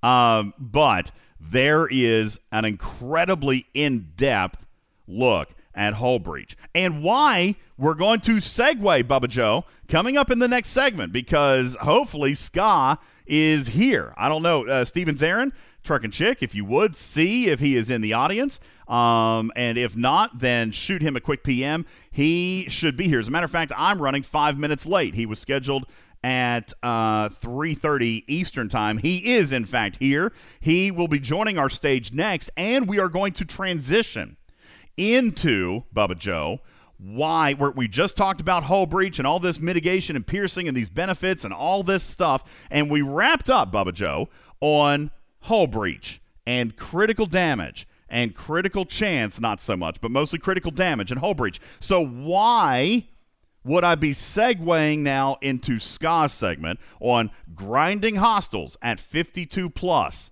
Folks, Ska, I want you to mull on this for just a second, because this is kind of the entire scope or the entire theme of your segment, which is as we promote, as we grow, I feel like the priority of these abilities shifts, Bubba Joe. And why I believe, Scott, correct me if I'm wrong, but why I believe that hull breach in and of itself, not considering what officers can do, but hull breach itself becomes the most important of the three abilities the farther you progress in this game. Scott, correct me if I'm wrong right after this break. My name is Ultimate DJs, here with special guest Scott Corrin on our stage and panelist V-Ready, Bubba Joe, and Criminal Ripper as we dive ever deeper into the math of what changed in the game this week and maybe over the last 45 days as G5 is introduced and Pike Moreau Chen is nullified for Ops 52+. What is a replacement? Ska's here to talk to us about high-level hostile grinding coming up right after this break. My name is Ultimate DJs. This is Talking Trek Live, Star Trek Fleet Command's official podcast. Back in a second. Hang on. Don't go anywhere. This program is made possible in part by a grant from Fib Newton's, little fruit-filled cakes that aren't nearly as good as we say they are. On an all-new intervention, we go inside the disturbing addiction that's bringing America to its knees. My name is Doug Fritz, and I am addicted to listening to Christmas music too early in the year. I was watching Love Actually, and the little girl sang, "All I Want for Christmas Is You." Next thing you know, I'm listening to Jingle Bell Rock on the 4th of July. Listening to Christmas songs early was a high like nothing I'd ever felt before. It gave me all the fun of Christmas without the crowded parking lots and the expensive gifts and the weight gain. I started listening to Nat King Cole, Bing Crosby. Elvis Christmas, Frank Sinatra Christmas. Everyone thought I was so annoying and just plain weird.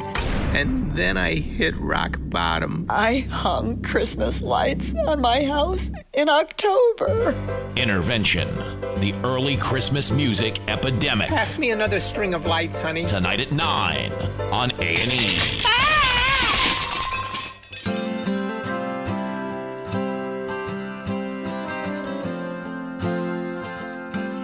I ordered today, but my selection,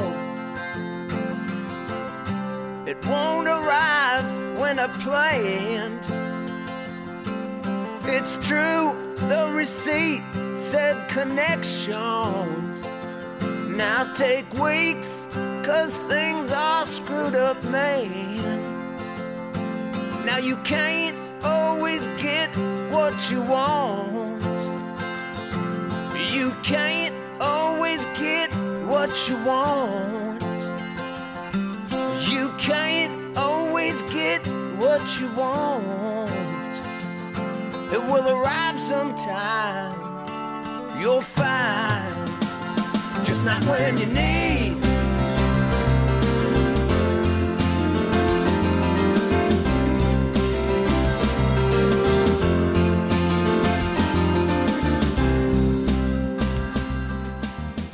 Boston.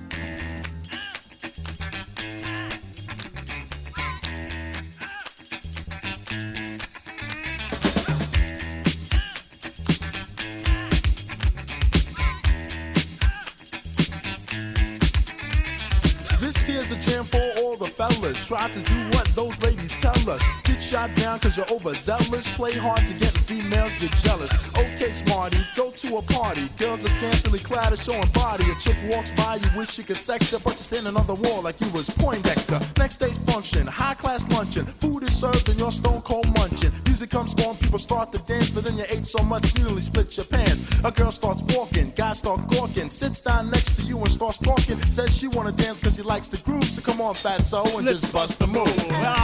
What's up, everybody? Welcome back to the show.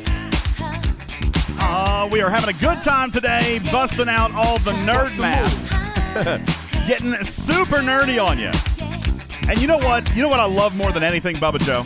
I love that we are in probably one of our nerdiest shows of all time. Maybe not of all time, but certainly as of late, Bubba Joe, we're getting into core game mechanics. We're talking about subtle changes in proc rates and mathematical chances of procking and intention of uptime of abilities and then what those abilities do, Bubba Joe. We are nerding it up, right?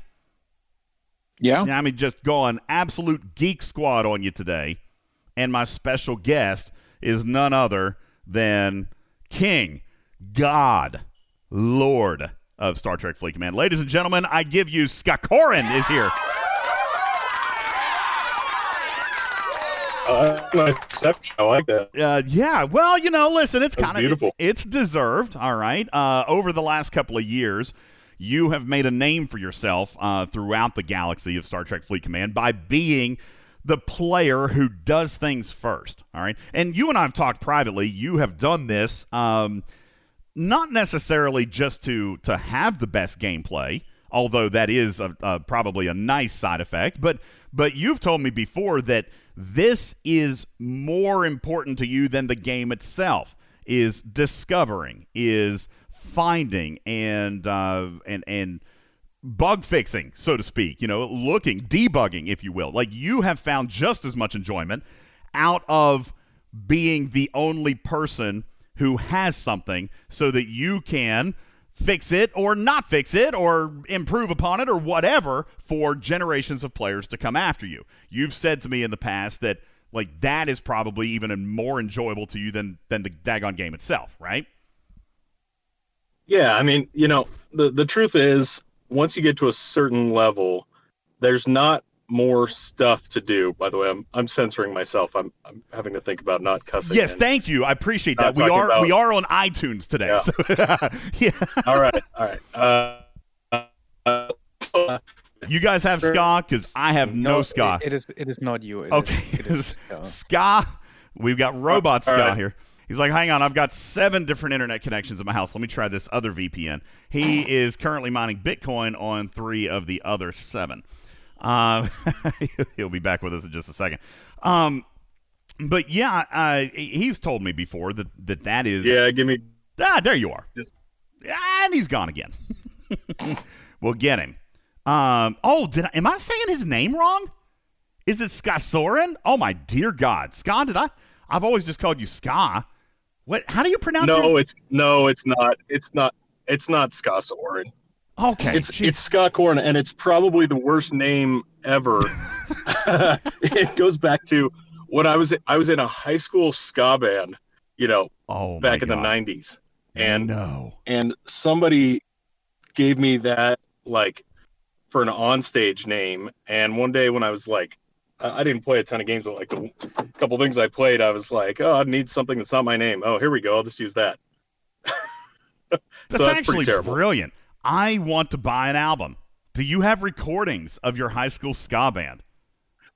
You know what? I might somewhere. I'll find it for you. I don't know if that still exists in CD format somewhere. It has to. I will dig it out though, for you. Oh my God, we have got to play it on the show. The next union tour. Yes. Oh my dear goodness gracious. Yeah, absolutely. Okay, so Scott Corrin, I didn't think okay, there we go. So, Scott, circling back to what you do. Like you are, tell me your ops level today. So 59 today. Ooh, 59. I'd see that's actually further. I thought you were still at like 57 or 58. So he's an ops 59. We are, Bubba Joe, 40, not even 47. No, we are, oh my gosh, we are barely at 40 days into G5. G5 launched, everybody, on October the 5th. All right, so we are at 31 days plus 12. Oh, 42. 42 days we are in to G5, and he is an Ops 59. Now, the question, Scott, so we can get a little bit to know you before we go into your teaching. Why? Why are you an Ops 59? I mean, that had to have cost stupid amounts of money. Why did you do it? So two. I mean, there's two things. One was I violated my own rule because I always say don't go to the next Ops level until you can build that Ops level ship, which would mean I should have stayed at 56. The main reason I did was quite simply that, you know, the if you want to upgrade ships, the packs get better with ops level. And so it was like painful going through and saying, okay, I want to get this Sanctus to T7, knowing that I was kind of leaving stuff on the table because I was eventually going to go higher anyway. The downside, obviously, is that your dailies get a lot harder and cost a lot more. And so, you know, if you're not in a major rush, there's no reason to. I mean, like, that's why I don't intend to go to 60 until I have the rep to build the epic ship. So have you know, that's kind of why. Have you found that there is content waiting for you at 59 and 60? Are the packs actually scaling? Because I think, Bubba, we did discover that, like, say, for example, the Battle Pass, Ska, for example, is one unit. Like, just like it was 40 through 50 was one unit, now it's 50 through 60 is one unit on the Battle Pass. I don't think that's scaled. Is that correct? So are the packs actually growing with you? Yeah. I mean, the packs are scaling, but it's like it's like a midget getting out of the hot tub. It's just not, you know, it doesn't have a material difference. Okay. Can we say that? Okay, we're good. It's fine. Legal says thumbs up. All right. So the packs are scaling, but we're not seeing the kind of growth. So clearly you are still just your gobs in, right? You're gobs in. Now there has to be somebody who's asked you the question, you know, like, why put this into a mobile game? I mean, I'm not going to ask you this question, but I imagine that there are a lot of nice things in your life that you could have done with the money that you have invested into the cell phone game, right? What's your motivation for growing like you have in this game? So that's a great question. So I think, you know, first of all, I'm not like, I think a lot of people ask, are you a trust fund kid? I'm not a trust fund kid. I, you know, have built a business from the ground up. Sold it, built another business. So but the big thing is that I don't like, I'm not extravagant. I don't wear Rolexes. I don't, you know, some people like to buy clothes and jewelry and, you know, like my wife, I love her, but you know, that's what she likes to spend on. Mm-hmm. I don't really spend on much. I mean, you know, I work, I coach kids sports and I like my one little pixel game. And it just so happened I grew up watching Star Trek with my dad, and it was like fun to get in a community of people that had that similar interest, because that's not the kind of people you meet in every day, mm-hmm. at least in, you know, a lot of my circles of people I know. So, you know, I think that's it. And if you were to ask me would I do it all over again, the answer is no, obviously. I didn't know it was gonna sorry, Scopes! We out! Pieces! Yeah, right. Sunk cost fallacy keeps me entrenched, so. Yeah, total. Listen, most people live their life without regrets. This is absolutely one of them, okay? 100% without a doubt. I fully regret you, Scopely. I fully regret you.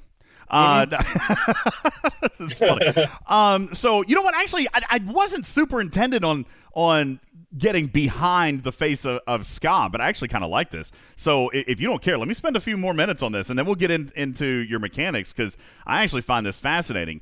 About what drives you in the game. So you look at this as, you know, this is your entertainment. You don't spend on I joke with my wife all the time. She asks why I spend money on this game. I'm like, you know, or she gives me grief that I'm spending so much time on it, right? That I'm out here, that I'm with you guys, or I'm playing. And I'm like, you know, listen, it could be other worse habits. Like I could have an addiction to hookers and blow. Instead, I have an addiction to a video game with my friends out here in my garage by myself, you know, without lines of cocaine in front of me. You know what I'm saying? Like, I feel like there's worse evils, you know, to pick your poison, so to speak. Oh, yeah. So this is your guilty pleasure, so to speak, right?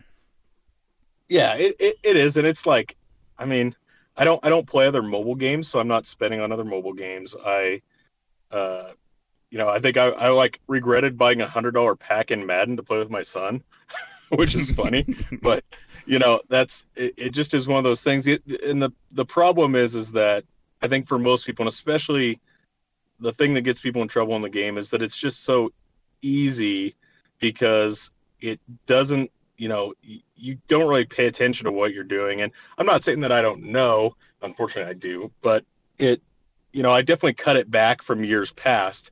Believe it or not, the G5 economy is a lot cheaper than the G4 economy. Can I touch on that for a second?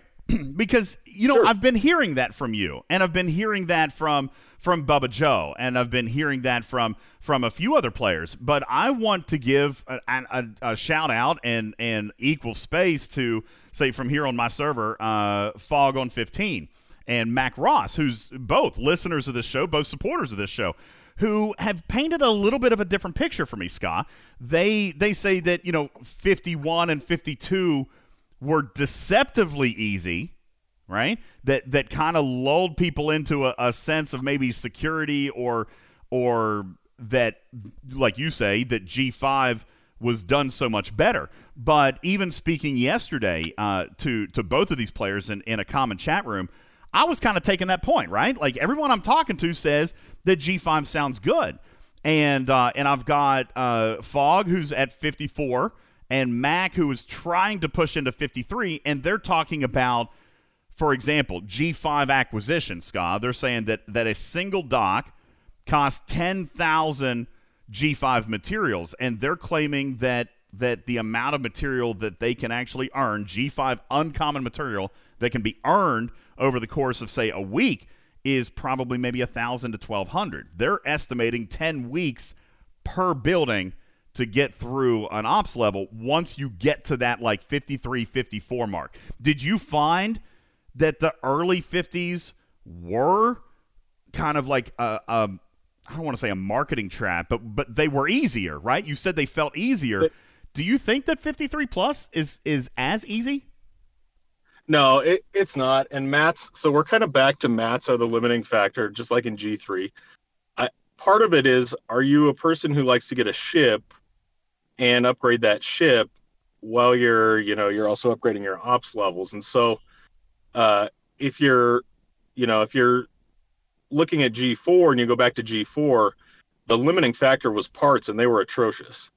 And so a lot of the G4 economy expense had to do with ship parts. It's less that in G5, and I think that's why, you know, you talk to Doc or Evo, some of the other guys that have the rare ships, we were all like, hey, it's not too bad. But then absolutely, once you get into the 55, 56 range, the mat requirements get nuts, as do like the par requirements. Like I had more par saved up than I think anybody I've seen. You know, I had like, I want to say 30 trillion or 40 trillion. And it was nothing compared to what the requirements ended up being, right? Kind of up through. So part of it on the early 50, 51, 52 is people have stuff saved up too. So remember that. But that's helpful. But I early release is always worse. So if you were to go back to the beginning of G4, I think people kind of forget how absolutely painful and terrible that was in G4. We had more mats, but we were limited on the ship side quite a bit more. So as you're progressing through here, you have found, let me ask you this question. Monetarily, like if we put all your progression into dollars spent, do you fundamentally feel that G5 is dollar for dollar cheaper than G4 was 2 years ago? Yes, I do. If making the assumption, remember that I had, like I have a max tribute. So from a pure ops, I think we'd have to calculate it out. Mm-hmm. I think from a ops plus ship upgrades, it has been cheaper, to date. So are parts, and that's just my feeling. Are parts a big part of the equation in the G5 ships? As you get to the higher tiers, they are.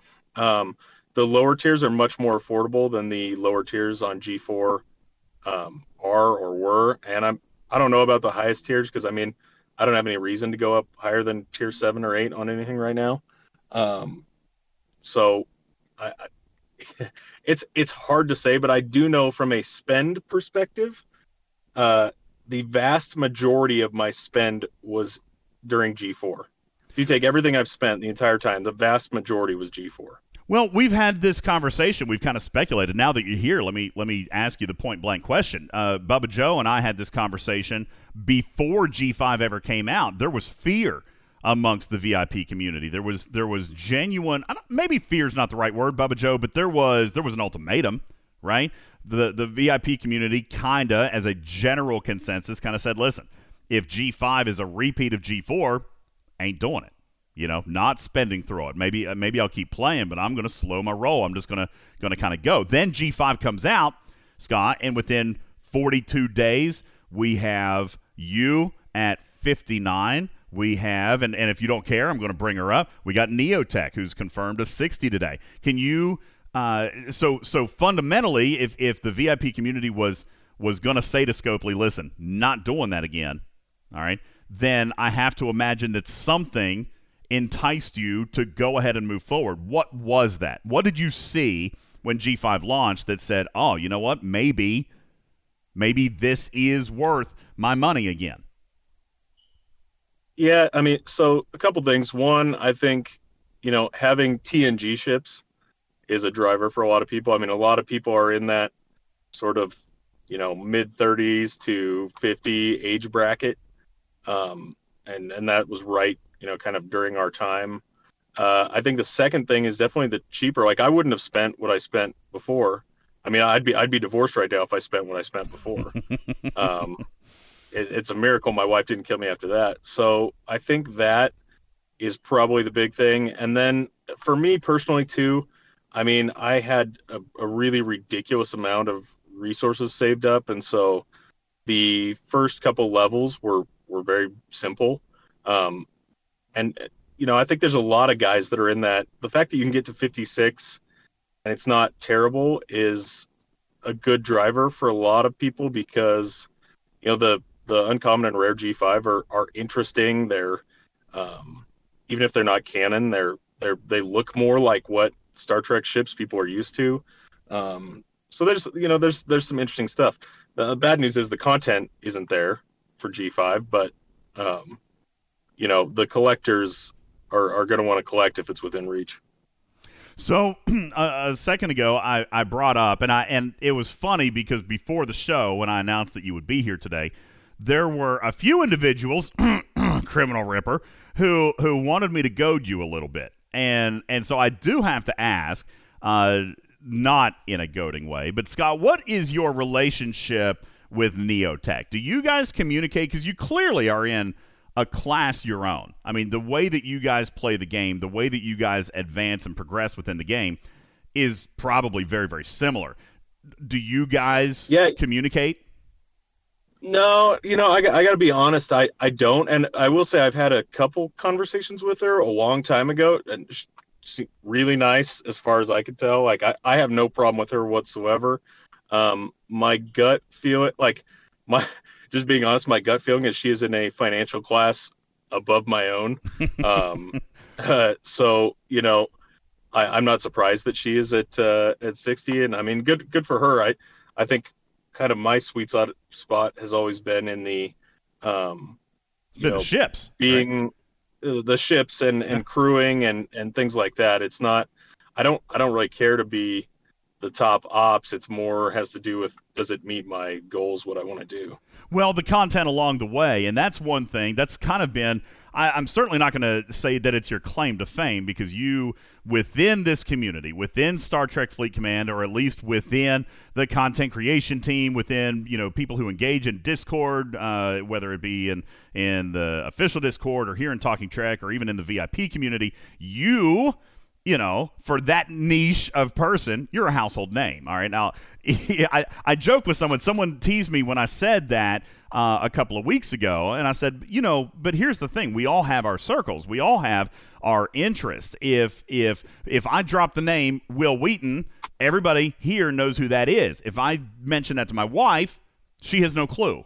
All right. If you play Star Trek Fleet Command and you listen to Talking Trek, or you listen to Rev Deuce or No One Shall, or read what Karnak writes, or if you're on the official Discord, or if you have an Alliance member who's a part of the VIP channel, you know the name Scott Corrin. So I would imagine that part of this interest to you has been blazing the path. That's actually why you're here today. You have discovered what you feel to be an ideal crew in situations as pertaining to certain ships, right? Like, you were prepared to come here today and actually tell us what you have found to be optimum on almost all the ships, because that's what you've done. You've built them all, right?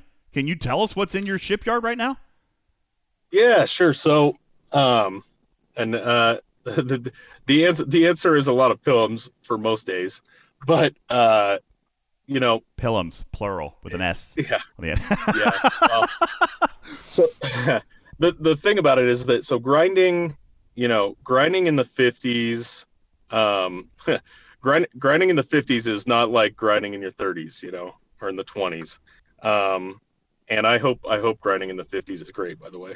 I look forward to that. But for grinding in, you know, kind of the 52 to 55 range, there's a lot of different interesting things you can do, because obviously PMC is not there. Now, all that being said, the ideal grinding spots, unfortunately, still, even at the highest levels, are that sort of 52 range where you get pure survey ships.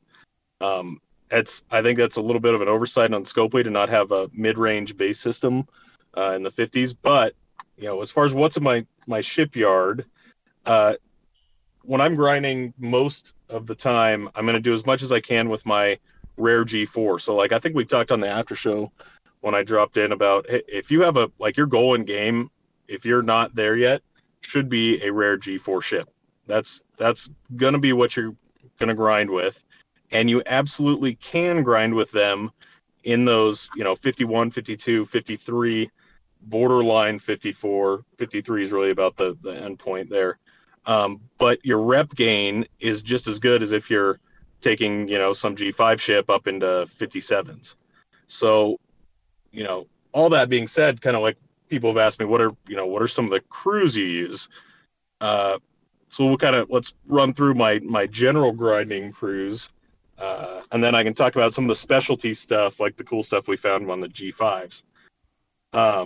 So, you know, first of all, I always take my least good ship that I want to grind with, if I'm going to grind with multiples, put Pike Marochan and grind 51s in the new area. So I have a Pillum that I grind 51s, Pike Marochan. It still works. They take a bigger chunk, but, you know, it works. Everybody knows it works. It's great. Now, if you have a high level G4 rare or a G5 a G4 epic, my kind of new favorite crew for your highest ship you want to use, if you can kill the things that you want to kill in 2 rounds or less, then the Old Man Mud plus 2 synergy crew is probably my favorite.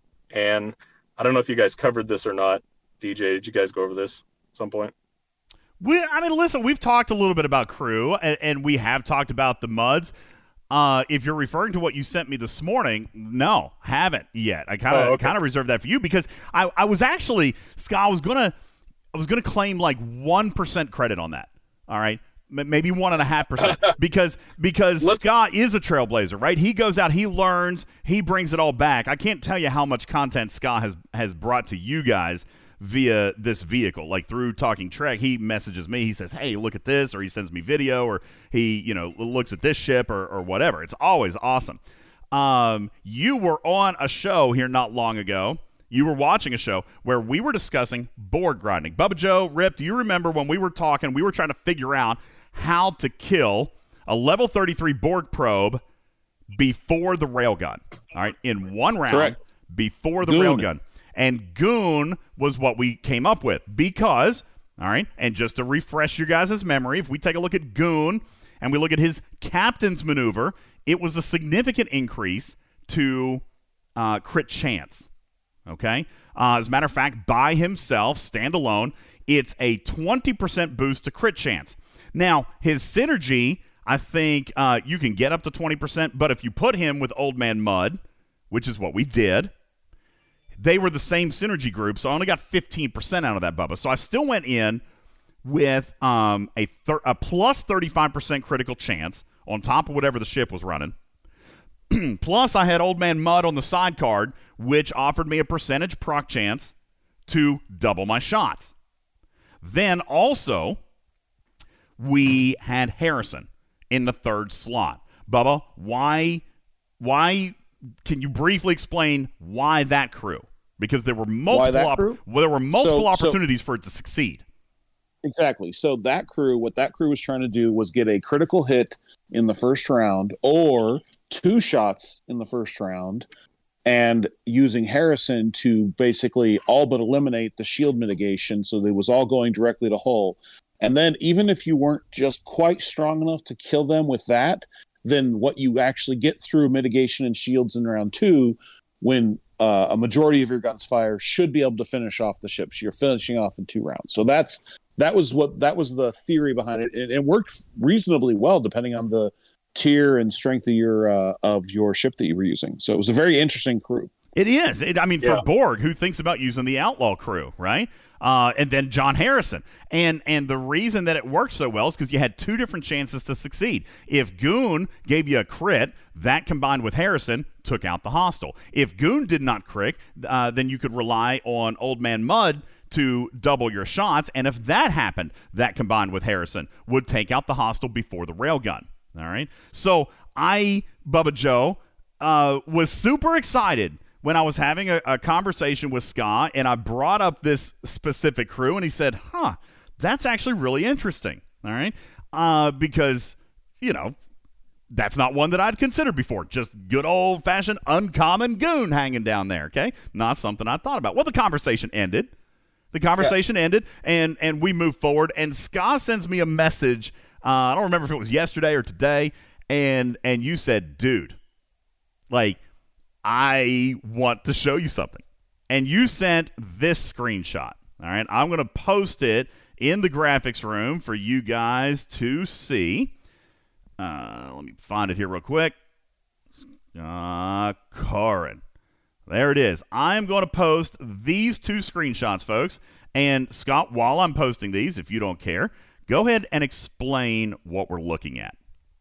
Yeah. So let me, I'll start it by saying, so I use Old Man Mud, regular Mud, and one other synergy on one of my other grinding ships.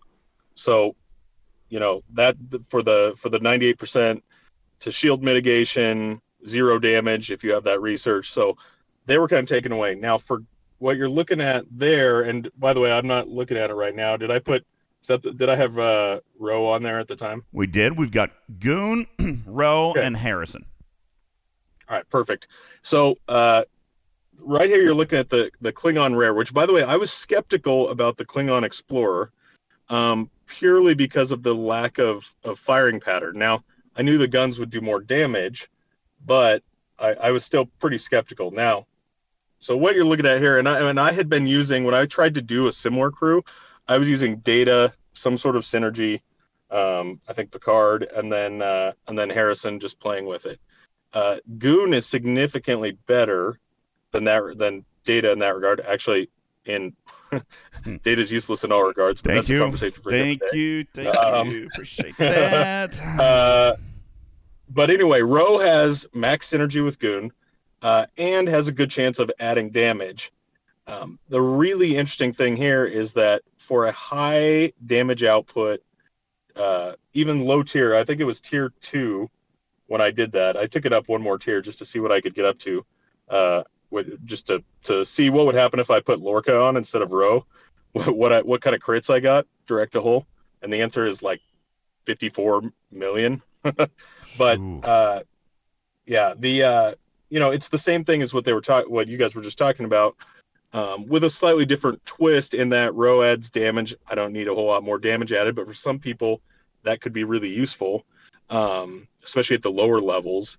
And then 2, that full synergy to try and ensure a crit. So this is a tier 2 Klingon Explorer Rare. I don't even know how you pronounce it. And that actually replaced one of my other grinding crews because I like it so much. It's a cool and sort of fun. You only take, in my case, I took like one round of damage there.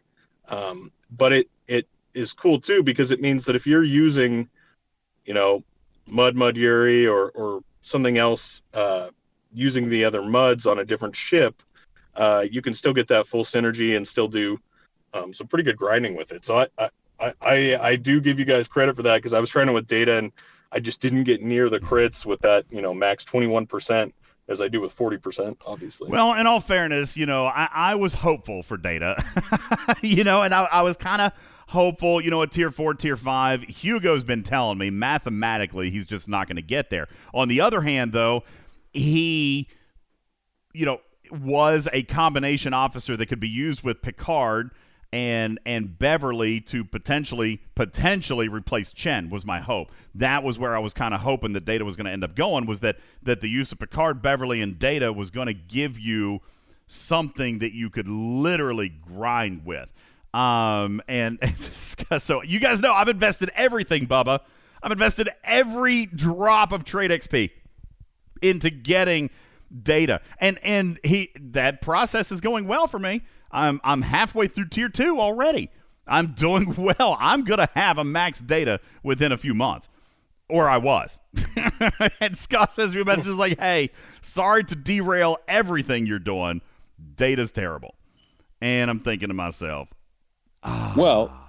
crap. Data is halfway between a regular officer and a Borg officer in terms of stats. So he's going to be a stat, if nothing else, in lower decks. Well, listen, I'll keep working on it. I know we beat that horse to death last week, but the thing to keep in mind is that this Goon thing only works if you can kill it quickly.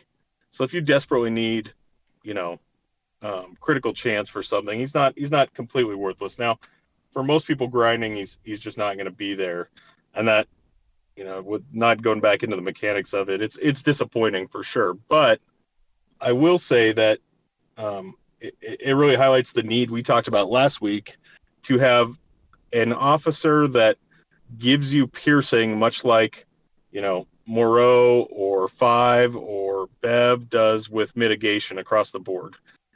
We just don't have something like that, and it's frustrating for sure. And the reason that can work, people have asked about, Scott, they've asked about why can't we get another Chen? Why can't we have another Talon or another Chen? Well, mathematically, Ripper's explained this. Mathematically, you can't, because they would break each other. However, what you can do, as you just mentioned, I mean, we've got officers that provide mitigation, and we have an officer that provides piercing, but on a substantial level, but he's exclusive to Armadas, and that's in 6 of 10. We don't have anything that just overwhelmingly pushes the hostile down to, like you say, the point where you can kill it quickly. As a matter of fact, and this is kind of an example, Bubba, of things coming full circle. in this game, because as Scott was talking to me about the need for increased piercing, and then I kind of got to thinking about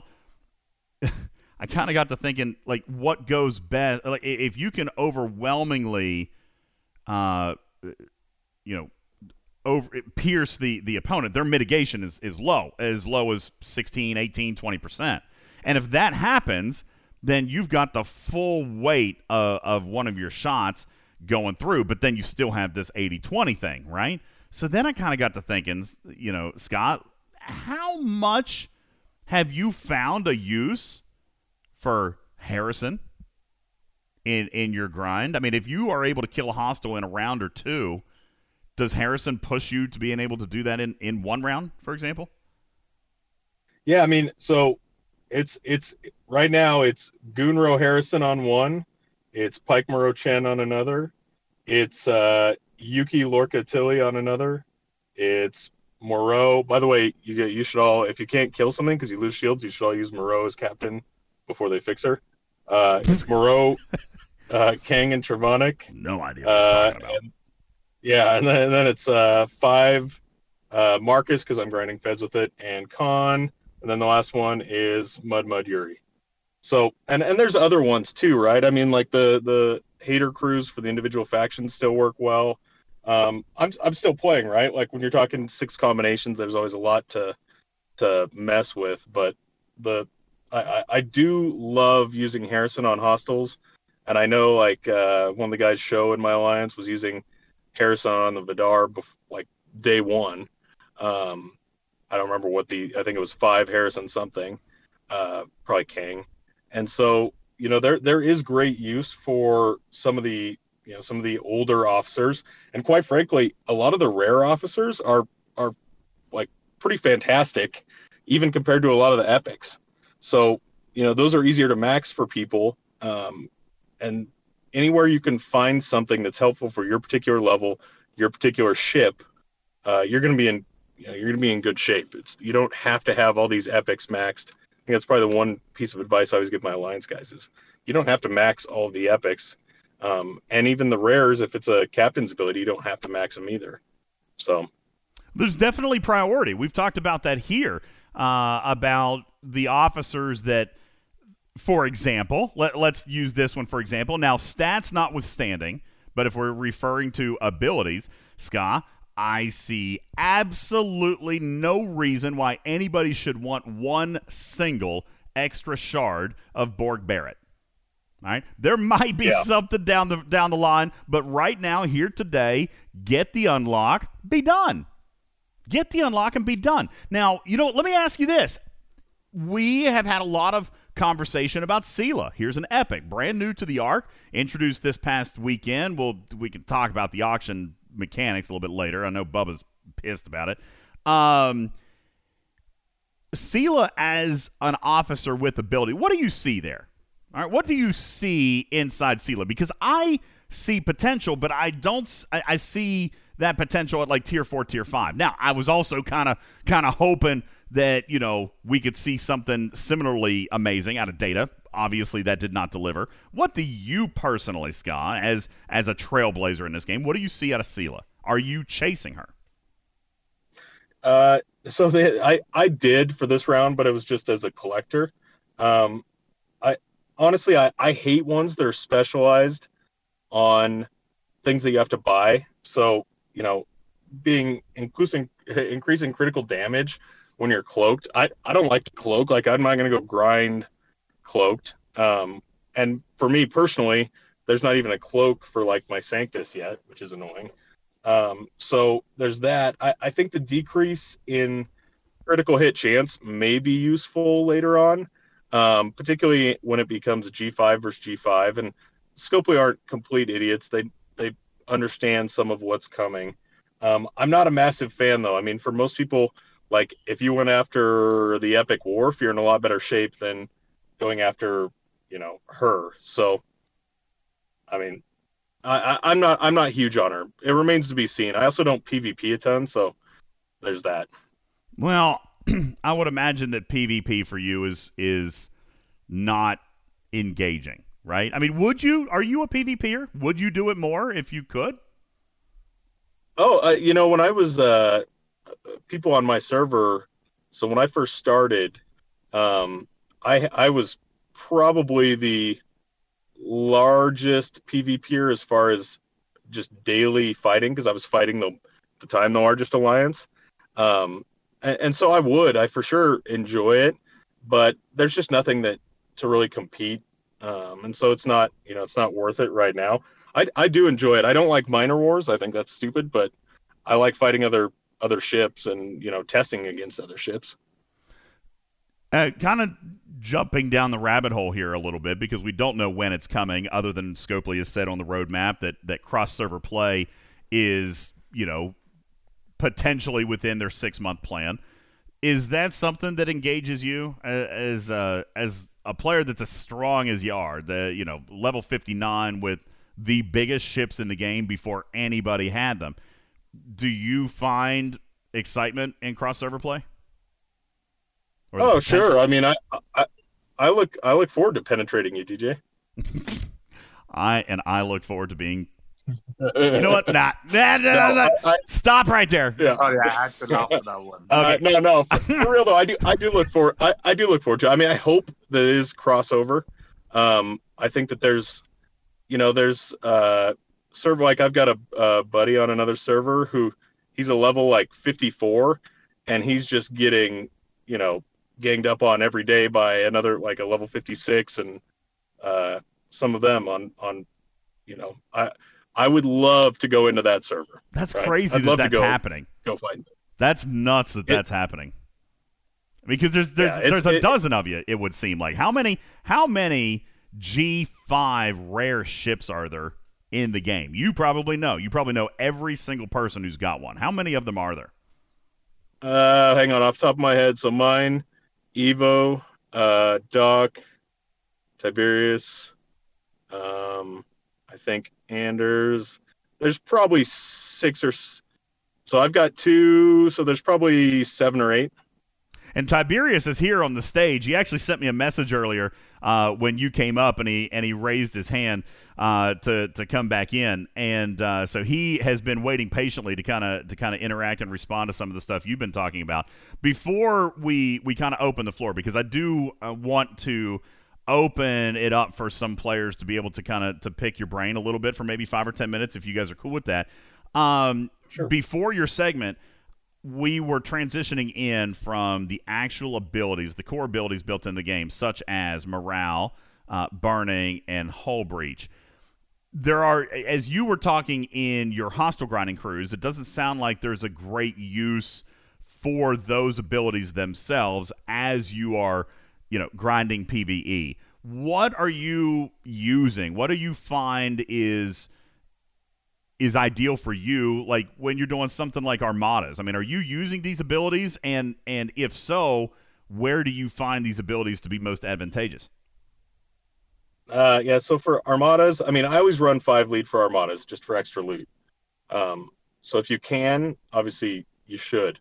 I run 6 on armadas, and that's because even my Sanctus at tier 7 still is, I want to say it's at like the armada, the biggest armada, the 51, which I hadn't tried soloing till this morning. But it was still, and actually it was a little underwhelming. I was like, I should have tried earlier.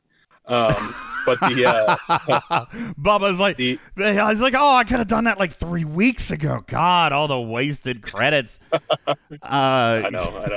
No, I like to share them with the alliance. So we have kind of the, because if there's only one guy in the armada, nobody gets the second chest. Mm-hmm.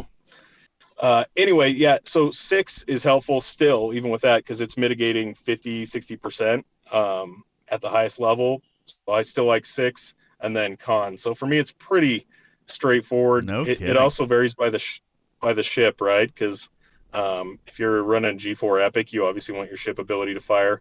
The G5 ship abilities are all broken, just so everybody knows. So are all of them like uncommon plus? Like, are all of them ganked right now? I cannot tell you for sure. I can tell you that the ones that I tested the most were the Corvus and Sanctus, The one that's most obvious to test is the Sanctus, because it, at my level, it should take 17% shield per round, and it definitely doesn't. That one's easy to prove.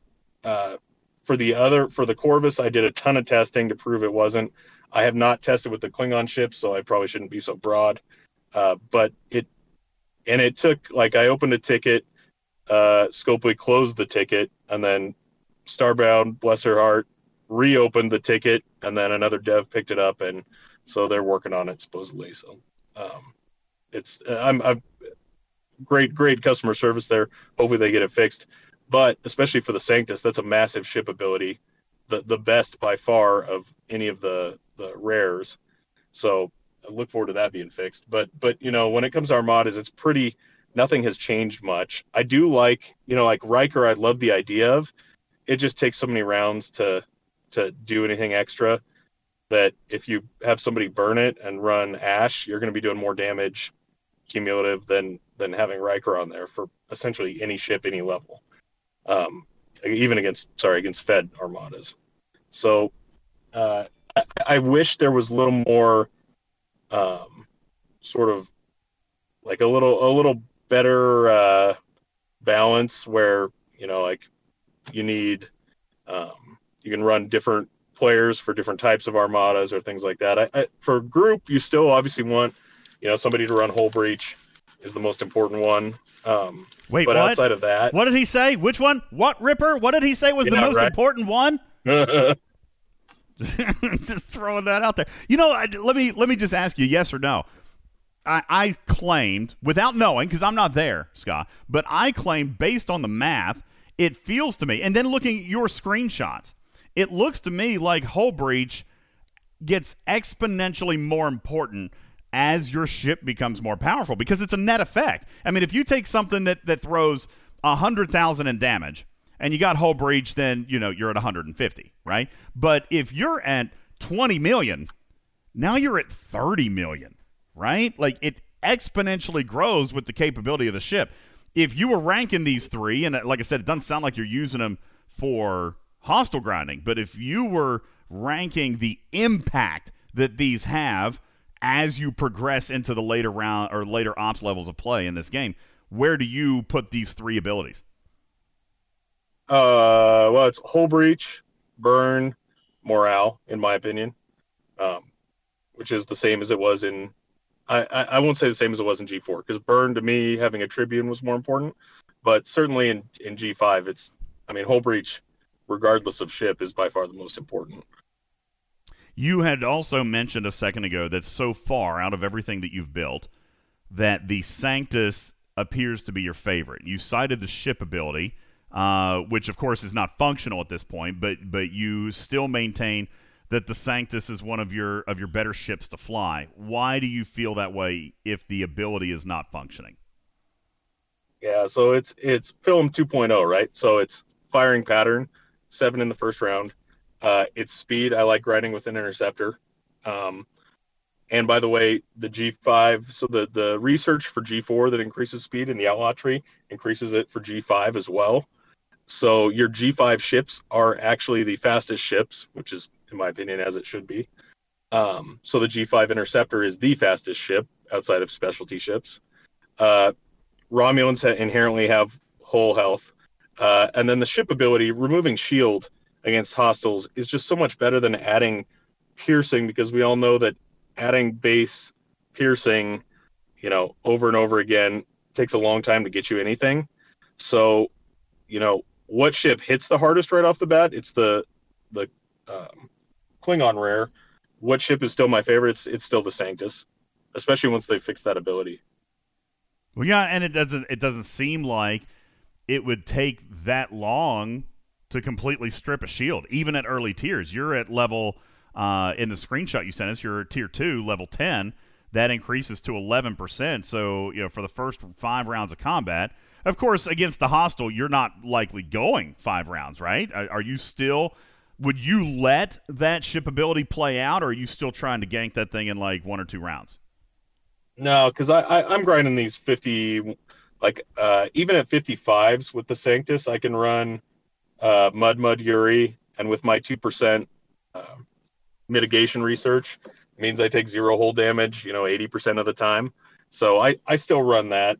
I do think, though, when I want to do my dailies, that's where it would really benefit, because those high-level, like, for example, the high-level Fed hostiles regenerate 20% shield per round, and so having that work would be a really, really helpful, because those battles for me are 8, 9, 10 rounds up at the top level.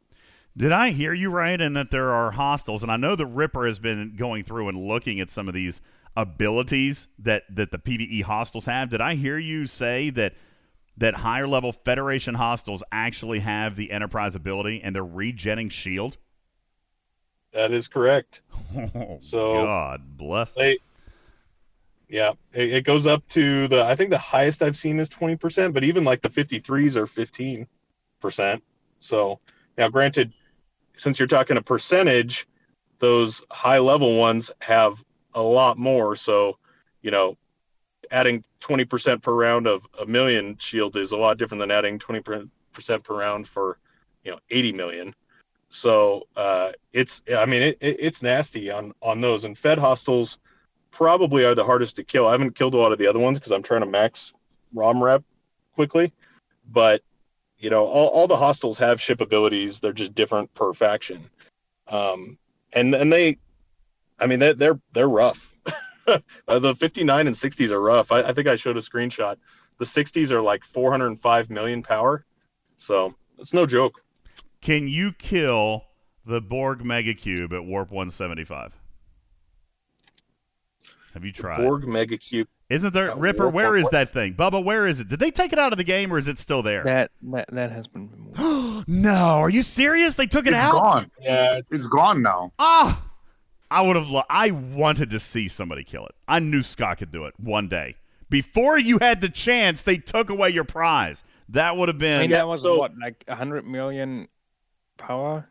Sure, he could kill them now. Oh yeah, sure. Yeah, it's so I'll tell you a little story about that. So I got, as my Tribune went up and my research went up, I got to the point where I knew I could kill it. In fact, I knew there was somebody in my whale Discord that killed it with a hecta. But quite frankly, I actually liked having something on the map that could that I could self-destruct on at any given time. It was so they kind of took away one of my game features. So that was like that was your quick ticket home. You knew you could always fly there and get home real quick. Yeah, it was, and the times that I had to use it wasn't tons, but there was occasionally times where it was a shorter path to getting home than if like trying to move something around and get my disco back and all that stuff. So yeah, I that one, so the that one was pretty easy, is well within the grasp of G4, let alone G5. Same thing with that, the Outlaw one. I killed that with my Tribune like a couple months ago.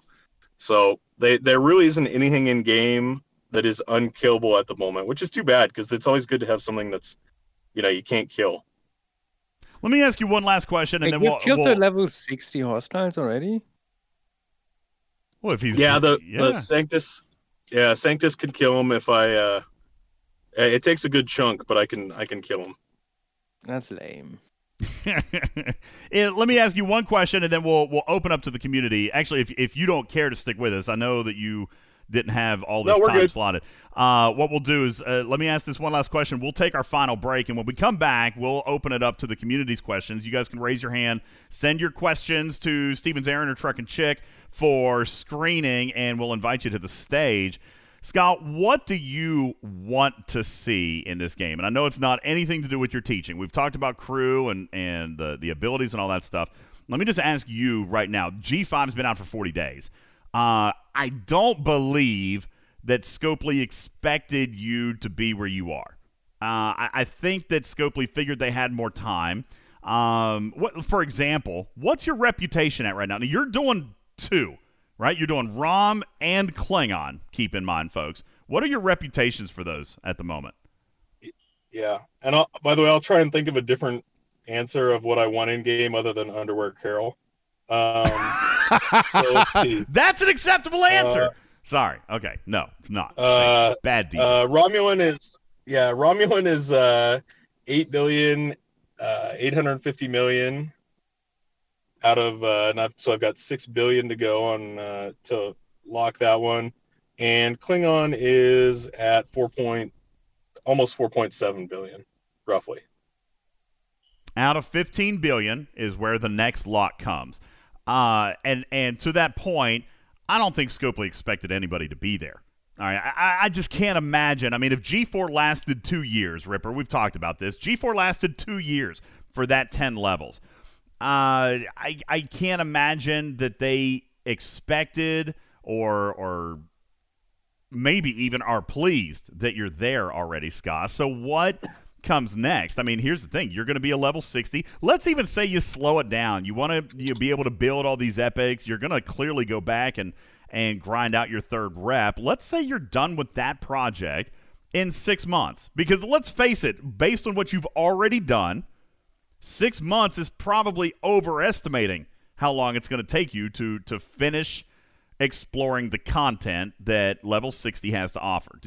Have you mapped it out? What do you expect before you are done with this expansion? Yeah, so I've been to every system. The new Borg systems are completely empty. There's nothing there yet. The highest level sort of other systems, there's hostels there and there's bases in some places. There really isn't anything. It's not ready yet, which is okay because the player base I don't think is ready yet. So there's not a lot. I do expect that they will add stuff. What I'm really hoping for is it's been a while since we had a new really exciting mechanic. I just, away missions are great and some of the other stuff is great. I would love to see, and I was telling some of the other guys about this, like I'd love to see another teamwork-based mechanic. Armadas was great, Territories was great, but everybody's kind of been there. So, something new and different that allows you to work as a team, because that's really the most fun about being in an alliance, right? Is working as a team, and those are the guys you talk to and hang out with when you're playing. That's the community. That's kind of why most of us are even still here. And for you, like you say, the game is not the game without your team and without the community and without even being able to teach and come out here and say, hey, listen, here's the crew that I've got. And not only teaching community, but maybe we could even argue teaching Scopely about some of the stuff that you have found and discovered. What do you expect for you before you tap out G5, time-wise? Are you thinking 6 months? For all of G5, that's a great question. I'll be to ROM in a few weeks. All of G5, I mean, I definitely hit a wall after the first two reps. So I would say it's likely to be 4 months, roughly. 4 to 6. Just depends on how motivated I am after I lock Klingon. So. And Ripper, we spent 2 years from 40 to 50. And arguably, the vast majority of the player base, Bubba Joe, is not even engaged in G4 yet. So how long do you think that 50 to 60 was supposed to last? Because they can't – I mean, can they expect that G5 is only a one-year expansion and then further divide the ocean, Bubba Joe? I don't feel like they can. I'm sure G5 was intended to be 2 years.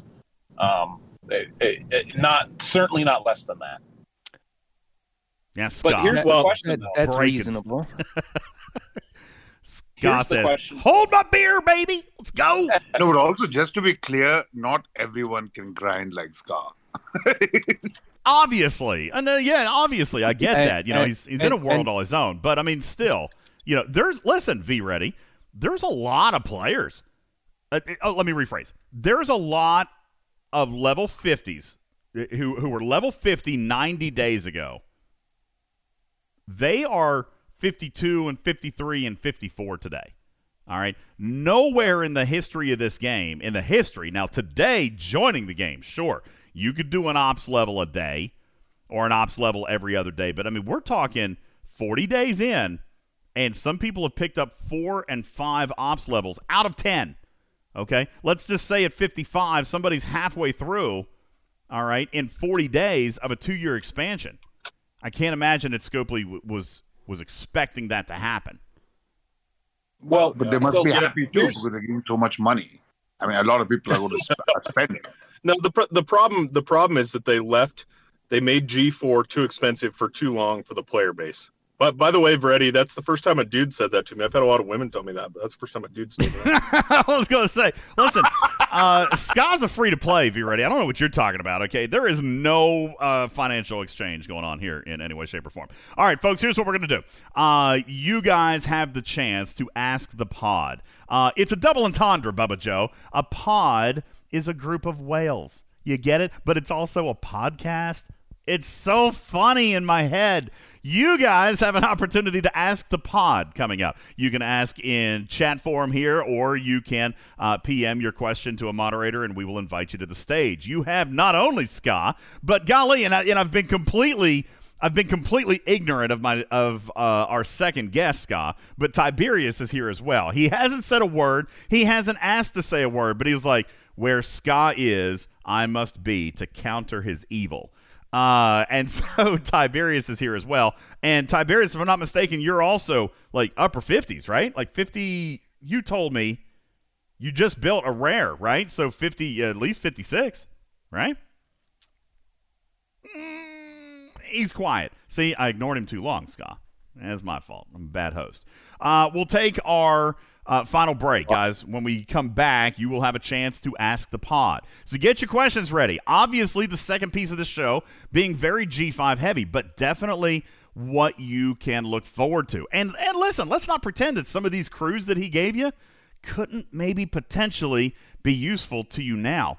Goon is an incredibly well-kept secret and could actually change some of your gameplay if you're needing to shorten those rounds up a little bit, all right? So we will be back in just 60 seconds. My name is Ultimate DJs. This is Talking Trek Live, Star Trek Fleet Command's official podcast with special guest Scott Corrin. Right back after this break. Hang on. This program is made possible in part by a grant from Fruit and Fibber, the breakfast cereal that lies about how good it is for you. It's the game show that's firing the competition. Introducing Wheel of Canceled. I'd like to buy a vowel, please. Hey, man, check your privilege. Some people can't even buy food, let alone a freaking vowel. Take a spin with the first game designed exclusive for the woke outrage mob. I'd like to solve the puzzle, please. Okay, what's the famous saying from Neil Armstrong? That's one small step for man, one giant leap for mankind. Oh, I'm sorry. We don't see gender here. That's one small step for they, one giant leap for people kind. Wheel of Canceled. Now playing all on television and coming soon to a Twitter war near you. From the makers of Tybo comes the self-defense course for traveling this holiday season. Introducing Flybo. Mask mandates and long delays have everyone bringing extra baggage. But with Flybo, you'll never miss a connection. Out of my way, dummy! Oh, my spleen! Never worry about in-flight violence again. Our one-hour video will teach you to be your own wingman. If you put your seat back, I'm gonna hit you with my cat carrier. Flybo, your one-way ticket to an unbeatable experience. Sheriff Whiskerson, come back!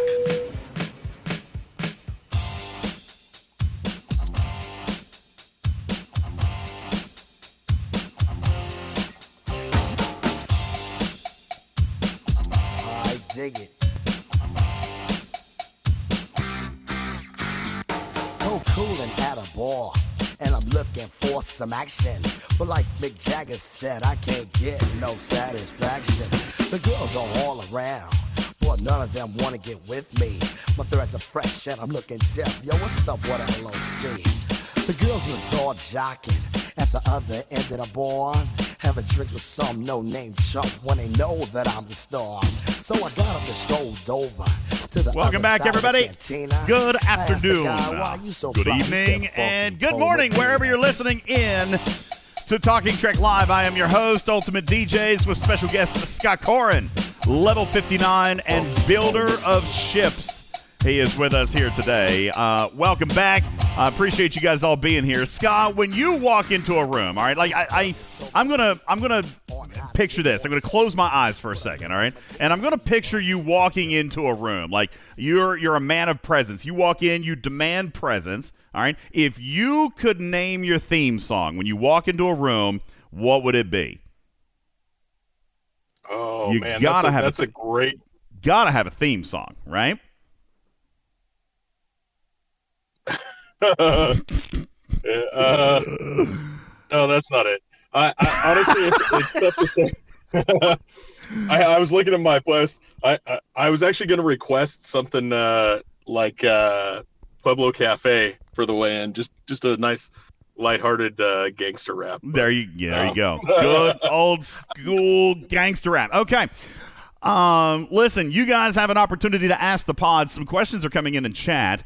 And you guys are welcome to raise your hands as well. Also would like to welcome Tiberius to the stage. Tiberius, do we have you back now? We had some trouble in the beginning. Do we have you on our stage? You guys, I don't have him. You guys, somebody said that they actually did hear him before the break. I don't have him. I do not. Yeah, I don't have him. Tiberius. I can hear him. I'm able to hear him. Tiberius. Really? You might, yeah. Ape says he can hear him. LumaFlux can hear him. I don't have him. See, this is where Discord is super awesome. How is this even possible? It's not possible. How is it possible? Discord is so terrible. Scott, please. Here, I have. You know what? I have a potential investment opportunity for you, Scott. Scott, buy Discord. Okay, hire Ripper and fix this shizzle. Because it's awful. Okay, it's just so bad. I'm sure. The same thing happened to me a couple of weeks ago, remember? I mean, only Mark could hear me. None of you could hear me. It was so funny. It was so stupid. Yeah, absolutely. It doesn't work. And no, I mean, listen, with all due respect, if I don't have him, I can't hear him. I can't interview him. Okay, guys, that doesn't work. Okay, sorry. I mean, I'm sorry. I'm not psychic. Okay, that doesn't work. Be a translator. Yeah. Tiberius, try one last thing for me. Hop out of the room. Actually, force close your app and we can. I just heard him. It's so bad. It's so bad. All right, I've got John Trek who is coming up to the stage. John, you've been invited. You got a question for Scott Corrin, level 59. Go right ahead. Oh, John's not on this. There you are, John. What do you got for Scott? So good. Does anybody have John? I don't have John. He's asking me if I like the sound of silence. I like the original and the disturbed version. Okay. Oh, did he legitimately ask you that, or are we just talking about the sound of silence? Yeah, because I got nothing. Discord, you suck so bad. I can't wait to get sued. I'm going to get sued by them one day. It's going to happen. I mean, I talk so much smack. Talks so much smack about Discord. Oh, was John talking? What about Tiberius? We have you back now? Nope. Not here. All right. We'll try it. Can I ask a question? Yeah, please, Bubba. Maybe do we have too many people on the stage? Do we need to clear out the stage? That's not it. That can't be it. Go ahead, Bubba Joe, with your question for Scott Corrin. So my question, Scott, is obviously you're at level 59 in roughly 40 days. Do you recall how long it took you to get to 50 during the G4 time? Oh, longer. I don't remember how long, but it was longer. I want to say like 3 months. Wait, okay. What? 3 months? You were level 50 in 3 months? Yeah, I was right after Epi, I want to say. Good night. Roughly. Yeah, you move quick, don't you, pal? Daggone. What did you do for a year and 9 months? Well, I mean, I was building the grinding grab, building the ships, but I'd say the last 9 months have been a lot of nothing, to be honest. Oh, that just feels like a terrible experience, Rip. I like to do all that and then have nothing to do. I mean, was there anything, Scott, that interests you? And they break it again. I can tell you for a fact, Scopely didn't digit rather, did not expect people to be at 4.4 billion rep within the first month. And they do not expect anyone be at max reputation this month and maybe not even next month. That is a fact. Challenge issued, Scott. Yeah, probably not even to the first quarter of next year. Wait, was that? Who was that? Was that Tiberius? That's Tiberius. Yeah. Hey, yeah. We got Tiberius! Oh, we got him! He's back! All right! Hey, you got my guy on, so I'm going to do everything I can to get on and back him up. Thank you. I appreciate it. So wait, you two were in an alliance together? No, we just kind of came and talked a lot. Yeah, we crossed paths, and I'll give it to him. He's been like a fatherly figure in this game for me that just, I'm probably not a couple steps, but like I could go to 58 right now. But I took first in the auction, but we were talking earlier today just about like the hurdles getting to 58 and, like I'm building the second rare right now. So, wow. So you've been grinding a ton of rep too. And you're ready to build a second rare as in a separate faction, or are you building two of the same? No, separate faction. So wow. Scott definitely has the ships to grind. I have the time to grind. So I have the ROM, and I just did the Klingon. So I'm kind of a little bit impatient. I didn't want to go to 15 billion.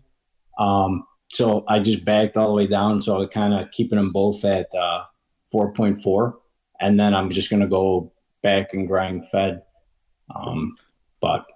I'll say this too. It's been great having him because there really hasn't been anybody in previous generations where we could kind of go back and forth on a daily basis and talk about this stuff. So it's been an awesome experience having him around. Coming to the community chat and asking questions, I do see one question here that we were able to get answered a little bit earlier.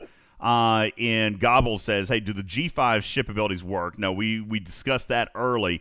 At least not at this time. They're not having any noticeable impact, Scott. Certainly not, especially with the Sanctus, with the shield stripper, just not working. You had mentioned your fondness for ATA. What have you pursued out of Away Teams Assignments 2.0? Do you have every officer in the game max? Like, what's your situation with officers currently? Well, so like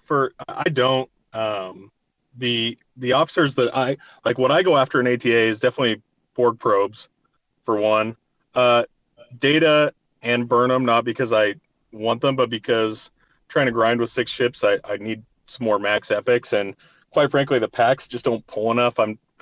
This kind of goes back to my, I don't want to spend as much as I did before. Like I could just go buy all the packs and max a bunch of the TNG, but I don't want to do that. So, you know, officers, I think rep was what I was doing quite a bit of.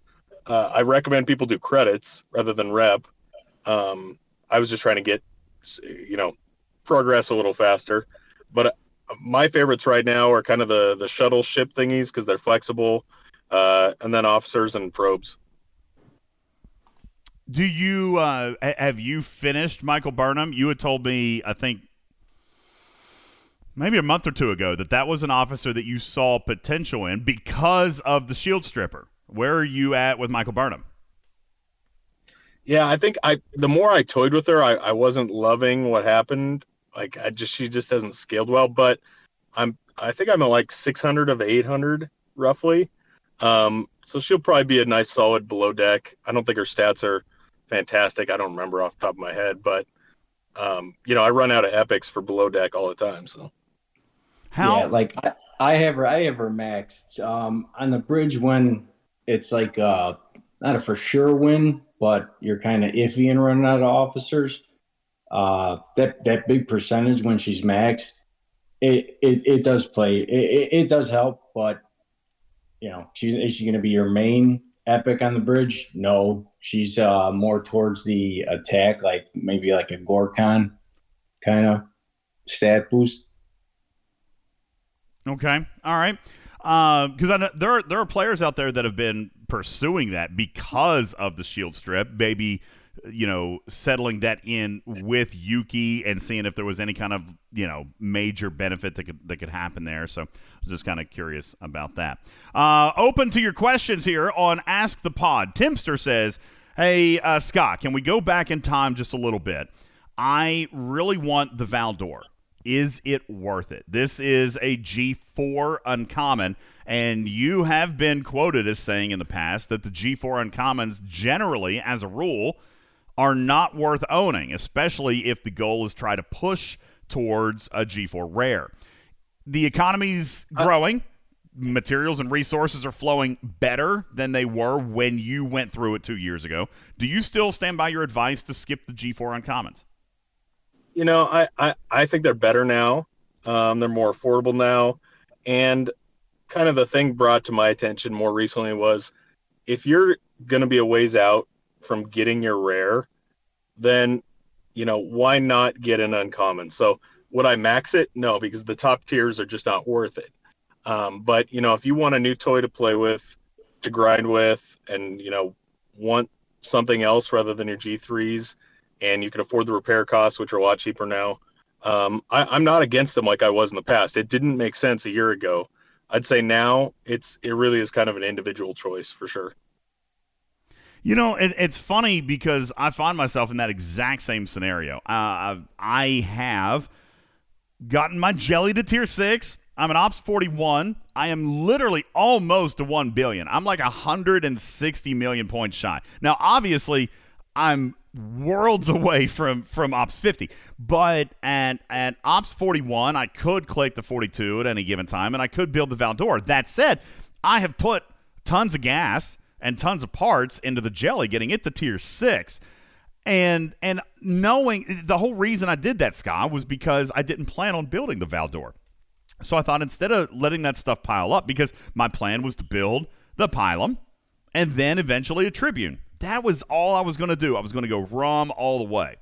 So if I skipped the Valdor and didn't have an Explorer to build, well, then I could go ahead and put it into my jelly and at least get some function along the way. In today's economic environment, and maybe this is tougher for you because you're not in the G4 space anymore, but is it too late? If somebody's invested that heavily into a jellyfish, is it too late to dig out and try to build a Valdor?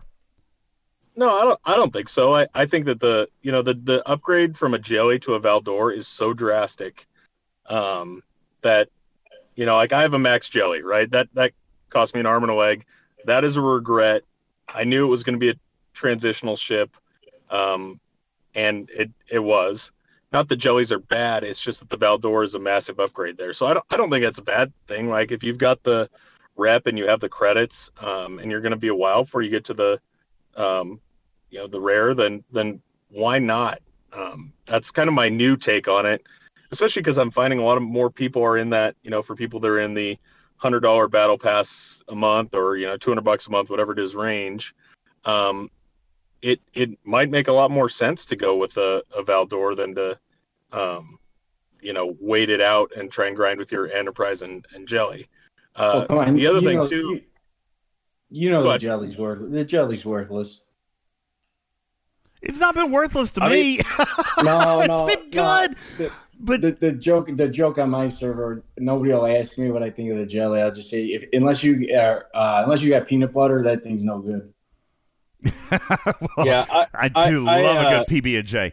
I'll say this though, DJ. I don't want to back off this. So there's a reason that I have 5 Pylums, aside from the fact that the rep gain is so much more substantial, you know, in especially at the new space where a single, you know, 51 is it's like 38k rep versus a 51 in regular space is like, I don't know, 7-8k, right? So yeah, you're talking a factor of 4, and then you add on your rare ship and it's even higher. And so, you know, I hate to say don't waste stuff that you would use on a rare. Now they're going to take different parts, obviously. I like somebody said something about your second faction, get the uncommon. I think that's a great idea. If you're a ways off on ops, use your other faction to get an uncommon, because you're going to want to grind with your rare as soon as you can afford it. And that's why I'm not even grinding with my G5s, really. It's all my pillums plus it's five pillums and one corner, right? That's what it looks like. So what does that mean for the averagers? It means if you're grinding toward, you're at ops 47 or so, and you're grinding rep up, you're going to want to grind with your rare, as long as you can afford the repair bill. I imagine that would be kind of a hefty repair bill, but at that point, I mean, if you've got five usable pillums, then is it pillum or pylum? I've always called it a pylum. I'm being told I don't know. Wrong. I always get. After the narrow Nero thing last week, I'm going to avoid saying anything. It's like we're just going to call him. We'll call him Naro. All right, Naro's been hooked up, and we'll just we'll move with that. Hey, while we're talking grind, can we just give an extra shout out to Ripper? Because Ripper's mod, I don't know if I'm allowed to say that, Ripper's mod for grinding is like game-changing. Oh, it's amazing. Game-changing. Ripper has done so much work for the community. A lot of it people know about. Some of it they don't know about. But, yeah, Rip, I've gotten to the point, Scott, where I prefer to play on PC. Like, I will play on my phone, but if I know that I've got something that's going to be engaging, like, a heavy grind, as you say, or if I'm going to enter into PvP, or if I'm going to go do a takeover thing, I come out and get on the PC because I feel better about it. I got better movement, better motion. I love it. It's great. It's a great mod. So some people are asking about why it's better. Was it so with his mod? Like for me, I could put all my fingers on the number keys. So if you go like 1-1, centers you on the ship on dock A, right? So you can go 1-1, find a hostile, hit the space bar. 2-2, find a hostile, hit the space bar. 3-3, find a hostile, hit the space bar. And for anybody who watched my 6-ship grind on Android video from a long time ago, think about how chaotic that was, me trying to find my ships all the time. It's almost relaxing on PC. It's cathartic. yeah. And there's a lot less clicks and just it's more natural. Each of the ship docks has a number associated with it. And double tapping that number will basically perform the locate function. It's really good. Now, since we bring it up, Spirit Gray says, what is the mod? It is available on Ripper's Discord. But let me give you the disclaimer very quickly because as some people are asking, Master Granola says, is mods... are they in breach of any Scopely TOS? So here's the official line, all right? Modding is not permitted. Just because we bring it up, Scott, let me read the legalese, okay? Modding is not permitted, and modding would not be tolerated from literally anybody else, okay? Ripper is a unique case and actually works with the Scopely development team. That said, even his mod is not officially supported by Scopely, so, and I will add...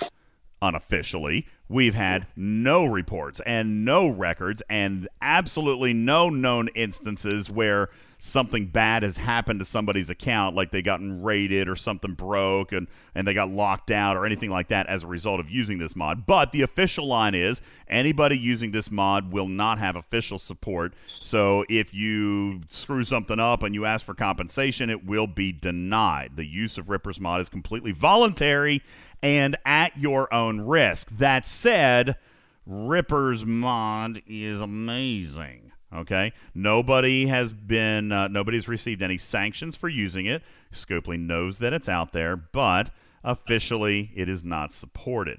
It is merely a tool from the community used to make the experience a little bit better, Ripper. And really, don't forget the reason it was invented, which was Ripper's using it to actually fix bugs. So there's a lot of stuff in the game that you have here now today that Ripper actually made. For example, expanded zoom. Scott, how do you like, if you do happen to play on mobile, what do you think about expanded zoom? That was a Ripper creation. Did you know that? Oh, well, yeah, I don't know how we played without it. I know. Honestly. Right? the scalable UI, I mean, my goodness gracious. It's so, like, if I log into BlueStacks now, it hurts my face. It hurts my eyeballs. I can't tell. God, I can't look at it. I can't even play with my phone hardly anymore. But anyway. Oh yeah, the ratio is horrible. Stewie Doo says, I've been getting a lot more luck with the ladies since I started using Ripper's mod. There you go. Okay. Wait, what? We're talking about shenanigans? Yeah, we're not supposed to talk about it. I gave the official line because Scott told the world how amazing it was. So I did come back and give the official Scopely response to using the mod, while maybe at the possibly at the same time telling people that it's freaking amazing. I don't know. That's all I said. Okay. Questions for Scott. The last couple of minutes here. Questions for Scott. I got one. Yeah, please go ahead. All right. So Scott. So let's say you're not you. Okay. Let's say you're someone who's like 46 right now, just got their rare ship. They're looking at probably a year and a half before they're going to be in position to get to say 53. Would you encourage these players to get a G4 epic ship, or to just use their G4 rares until they can get something even higher? Use your G4 rare. I mean, if you want to get a G4 epic because you like the G4 epics, do what you like. That's what this game's about, right? Do what you like. But if you want to be the most efficient you can be, use your G4 rare. I haven't touched my G4 epics. You know, like I had saved all these parts to upgrade my Hegta, to upgrade my Ante, and instead I dumped them all into, low-level Pillums and Cornar for grinding. So DJ Gurr asked in the chat, I thought a G4 Epic was required to progress into Ops 53. That's actually not true.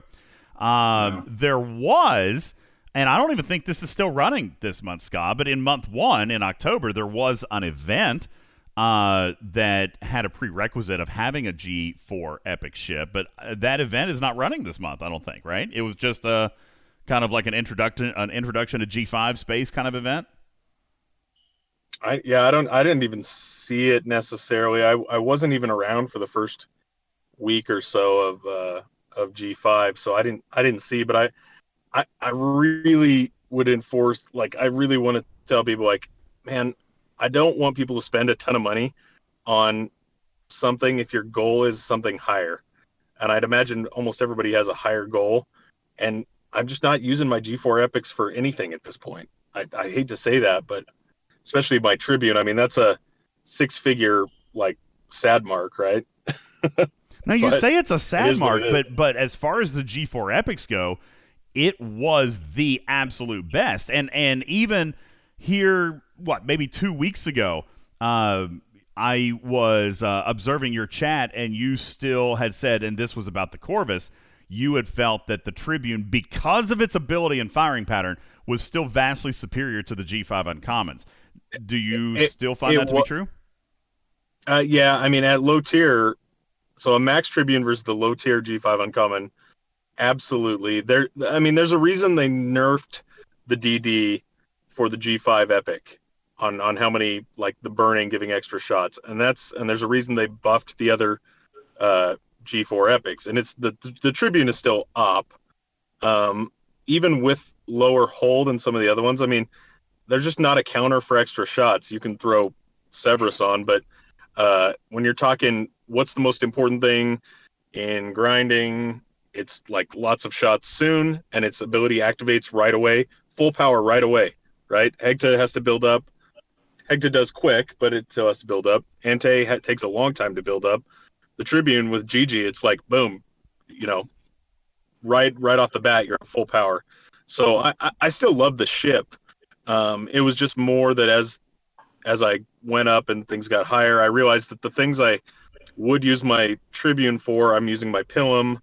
And then the things that are really overpowered, I'm using my G5. So that's a unique case to me. That's why I said if people like the ship, still go for it. I wouldn't say, absolutely don't. I would just say if you're going to quickly or relatively quickly get to G5, then, the higher tiers, as you go past 3, 4, it becomes a lot more powerful with G5, even the uncommons. Now, I still don't love the uncommon ships for G5, to be honest.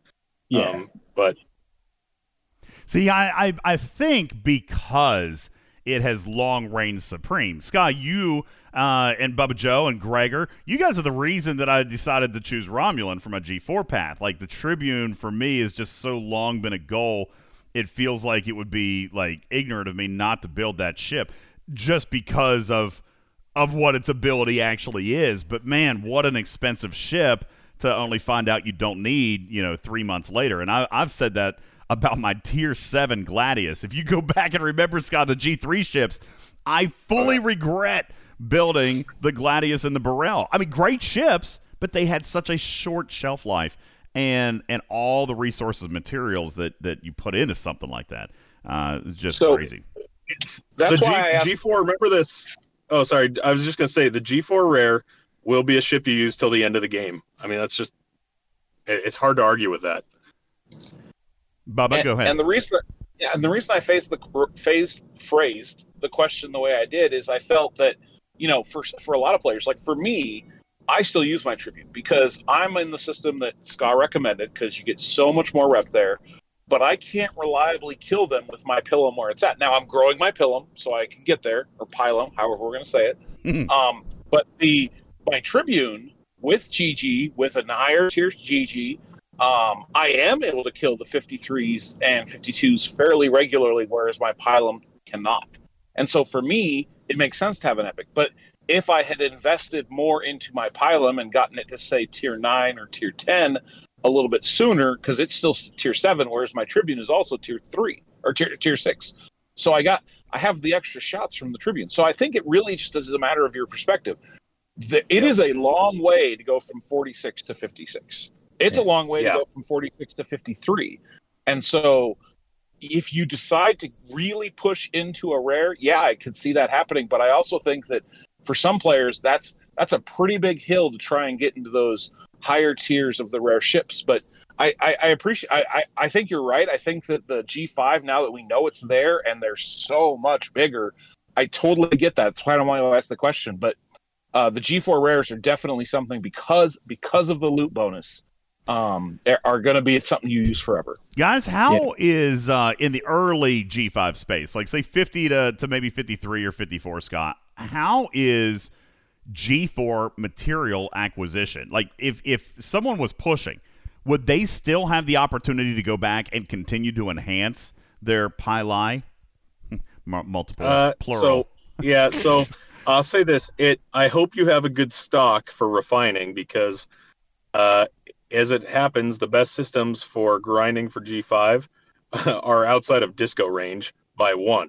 Yeah. Probably intentionally, which sucks. So the answer is the packs can still have all the G4, which is great.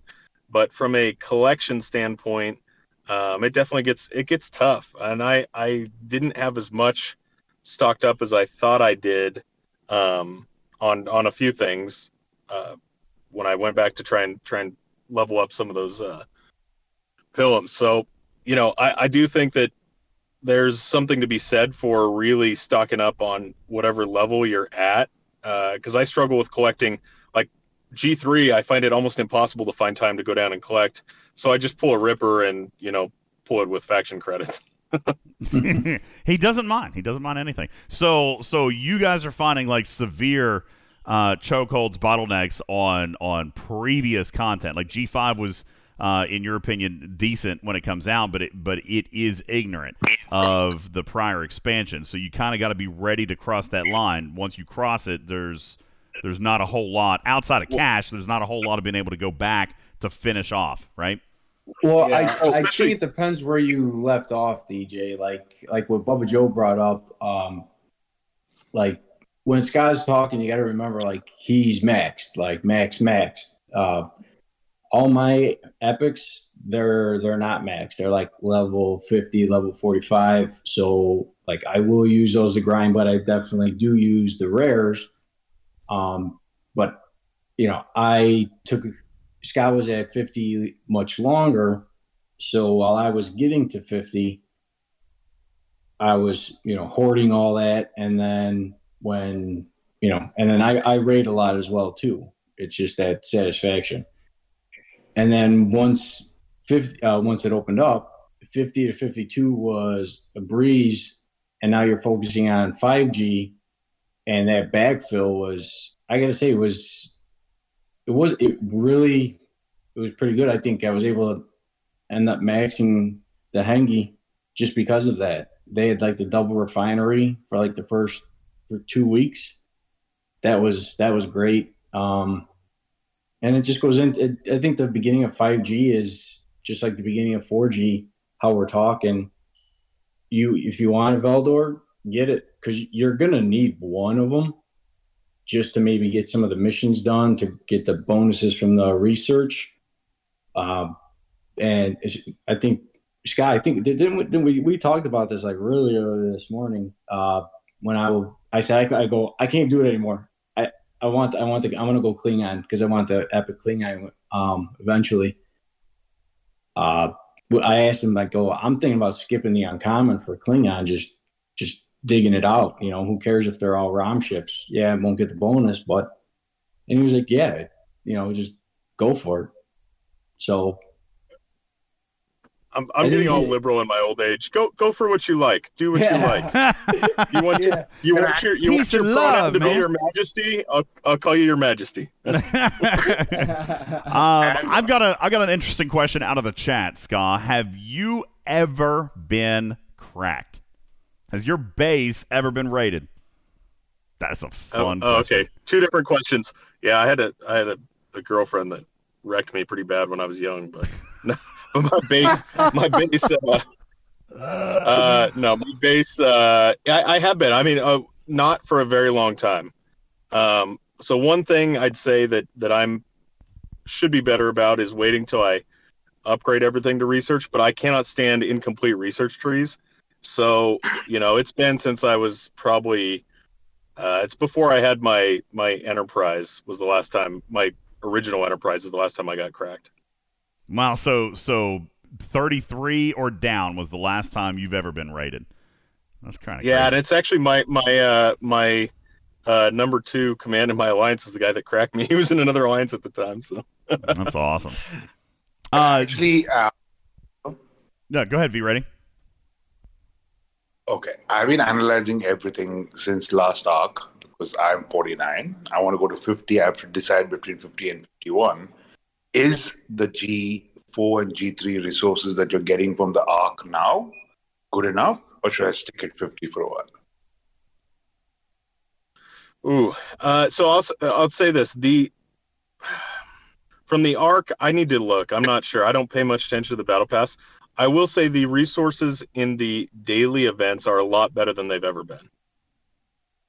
So, even though I know that somebody was saying earlier that they, you know, it takes a lot on daily stuff to get to do a bit, you know, like a dry dock or something. But there's way more that we're getting in the everyday stuff now than we used to. In fact, some of my everyday stuff is probably better than some of the like SLBs, which is funny. No, I'm not talking about resources. I'm talking about materials. And are you referring to G4 like what we were just talking about? Last month we did not get G4 or G3. This month you are. So I'm wondering if that is enough for me to jump to 51, or should I stick at 50 for a while and bank some from G4? That's probably a hard question for you to answer because your stuff's done, right? Like you just said, everything's done. So yeah, it's all dependent on kind of person to person. I mean, if you're still working your G4, depends on, are you buying packs, right? If you're buying packs, the answer is upgrade your ops. If you're buying packs, upgrade your ops because you're getting more per pack. If you're not buying a bunch of packs, then maybe it makes sense to stay. Can you still do your dailies? There's, you know, a lot of sort of factors in there. Yeah. No, I can do all my dailies, but I don't want to. I'm trying my best not to spend, so that's the reason why I'm free-to-play 50, Ska. He's like you. Yeah. You guys are two peas in a pod there. You're both free to play. All right. I do.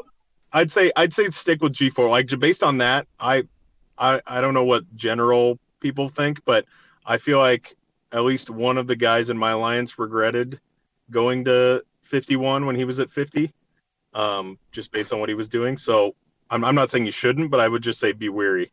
Yeah, and V-Ready, just because on the basis that you asked that question, I would hang back. Somebody in chat just said the exact same thing. Yeah, Raxnar Server 8 says, you know, I feel like maybe that went a little quickly. He says, I slightly regret the move to 51. And Raxnar, I would imagine that is primarily because of just banking, like what we've been talking about, like camping a little bit, building up a stash and things like that. Folks, I like cocaine. Yeah, that's right. just the more the better, okay? Guys, I want to say a very, very special thank you to our guest today, our VIP, our Star-Lord of the game, right? You are the galaxy's most famous player. Scott Corrin is here, level 59, soon to be 60, with just about all the ships. He is the foremost authority on education and crewing and ships and insight and research and everything in Star Trek Fleet Command. He is a Fleet Commander's household name. Scott Corrin, thank you so much for the time that you have spent here today and the education that you have imparted on us. We definitely got to do it again, man. We got to get you back. Absolutely. Love you guys. You have a great audience, except for Mend, and look forward to it. That was a stab right there. PvP battle right after this. Thank you very much, Scott. Appreciate it very much. Also, Tiberius, thank you. And, of course, our panel today, Bubba, Rip, and V-Ready. Jesse, I saw you hanging out down there. Karkin also with us with the questions. Thank you so very, very much, everybody. We are going to go ahead and take this opportunity to dip on out, Bubba Joe. I believe that we should make ourselves a winner. Right? We've got something to give away. Oh, my gosh, I forgot. Stephen Zarin. I forgot about the five winners of the G. So 5K subs, 5K match for 5K subs. We've got five more winners. Oh, I tell you what. Yeah, I forgot about that. We'll do that as soon as we get off the air. I gotta go to the daycare. I got to go pick up Oliver. So Stephen Zarin is going to draw five more winners. You've got like 3 minutes left, guys. Go on over to our website, Talking Trek STFC.com, Talking Trek STFC.com. Find our 5K match video over on the YouTube. You've got less than 5 minutes warning to go and comment on that video, and you will be entered to win. Stephen Zarin going to be drawing five names and also one name right here and now. Contest and pick. It's going to be Rogue from Server 28. Congratulations to you, Rogue. Server 28. You shoot me a PM, get me your player ID, and we're going to hook you up with a prize out of the stash as well. Also, while you're on our website, please navigate on over to our new merchandise store. You guys find that we got great new merchandise for the holiday season.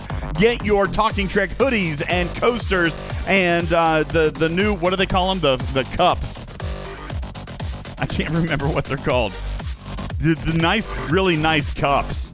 Yeah, those good ones. All right, y'all check that out. Tumblers, thank you. Thank you, Captain Kirk. I couldn't remember. Tumblers, those are available also there. Make sure you do that. Also, while you're on our website, please do consider joining our Patreon program. I would like to thank a patron who was just our special guest here today, Ska. Thank you very much. Gregor, JC, Chuck's Grunt, Hank, I'm Beglin, Venkman, Big Country, Stephen Zarin, Dark Lord, Ahab, Fukum, Thorn, Virtual Army, J-Berg, DJ Girl, Red 2, and Hani, Dunk, Bojack, Ape Crush, Jonathan Ingram, Tabby Moser, Regis, Lady Cass, Engineering Free Philly, Doc 31, Morpheus, Hudson, Cam, Coulter, Z-Man, Jetski, Wingnut, CCXN, Fluffy Puma, Devil's Advocate, Goofy Names, Rock, Raxnar, Striker, Jerry Ryan, V Ready, Indy Dandy, Quack Foo, Kingo, 101, Callus, Commander Taylor, Maztec, Damodarks, Blue Mandalorian, The Professor, Chronic Break, Spock the Avenger, Medic 213, Stony Dude, Fog and Farts, Bubba Joe, Crazy Bob, Rude Dude, Arian, Judge Crane, Galen, Cobra, Splatsu, Eden, Sentinel, Y-Man, Ripper Goes, 24 Hours, Conair, Irish Jack, Vinius, Giovanni, Dragon Slayer, Lord Neelix, Lord Pete, Lobot, the Egger, Storm, Harshest Procedure, Lugga, Subcommander Doug, This Fella, Captain Jack, Dr. Link, Velvet Thunder, Right Turn Clyde, Your Mom, Royal Power, Scarlet Hawk, Young Ducat, Barenzo, 7 of 9, Lube, A-Fox, Bill's Mafia, E-Rock, Midhead, Clueless One, Warren, Hugs and Cuddles, Gator, Evil Dragonfly, Shady Pines, Gopher, Counselor Q, Iron Chef, Yusuke, Nothing Better, A Fistful of Jedi, Q-Tip, Handy, Louis P, Hopes, Hammerhead, Captain Oblivious, Auto Obsession, Right Turn Clyde, Bake Llama, G-Force, I Kill You, Devin, Razahal, Just Plain Garrick, JT10, Bamman, Cavacor, Colgan, Baba, Incoat, Bayonetta, Bieber, and Sam. Thank you guys for contributing $5 or more to Talking Trek on a monthly basis. This turns your name gold and welcomes you to our Gold Patron program. Talking Trek is a registered trademark and recorded in front of a live studio audience for distribution across podcast platforms everywhere. My name is Ultimate DJs. I've been your host of Star Trek Fleet Command's official podcast. We'll catch you on the next one. Love you, mean it. See you later. Bye-bye.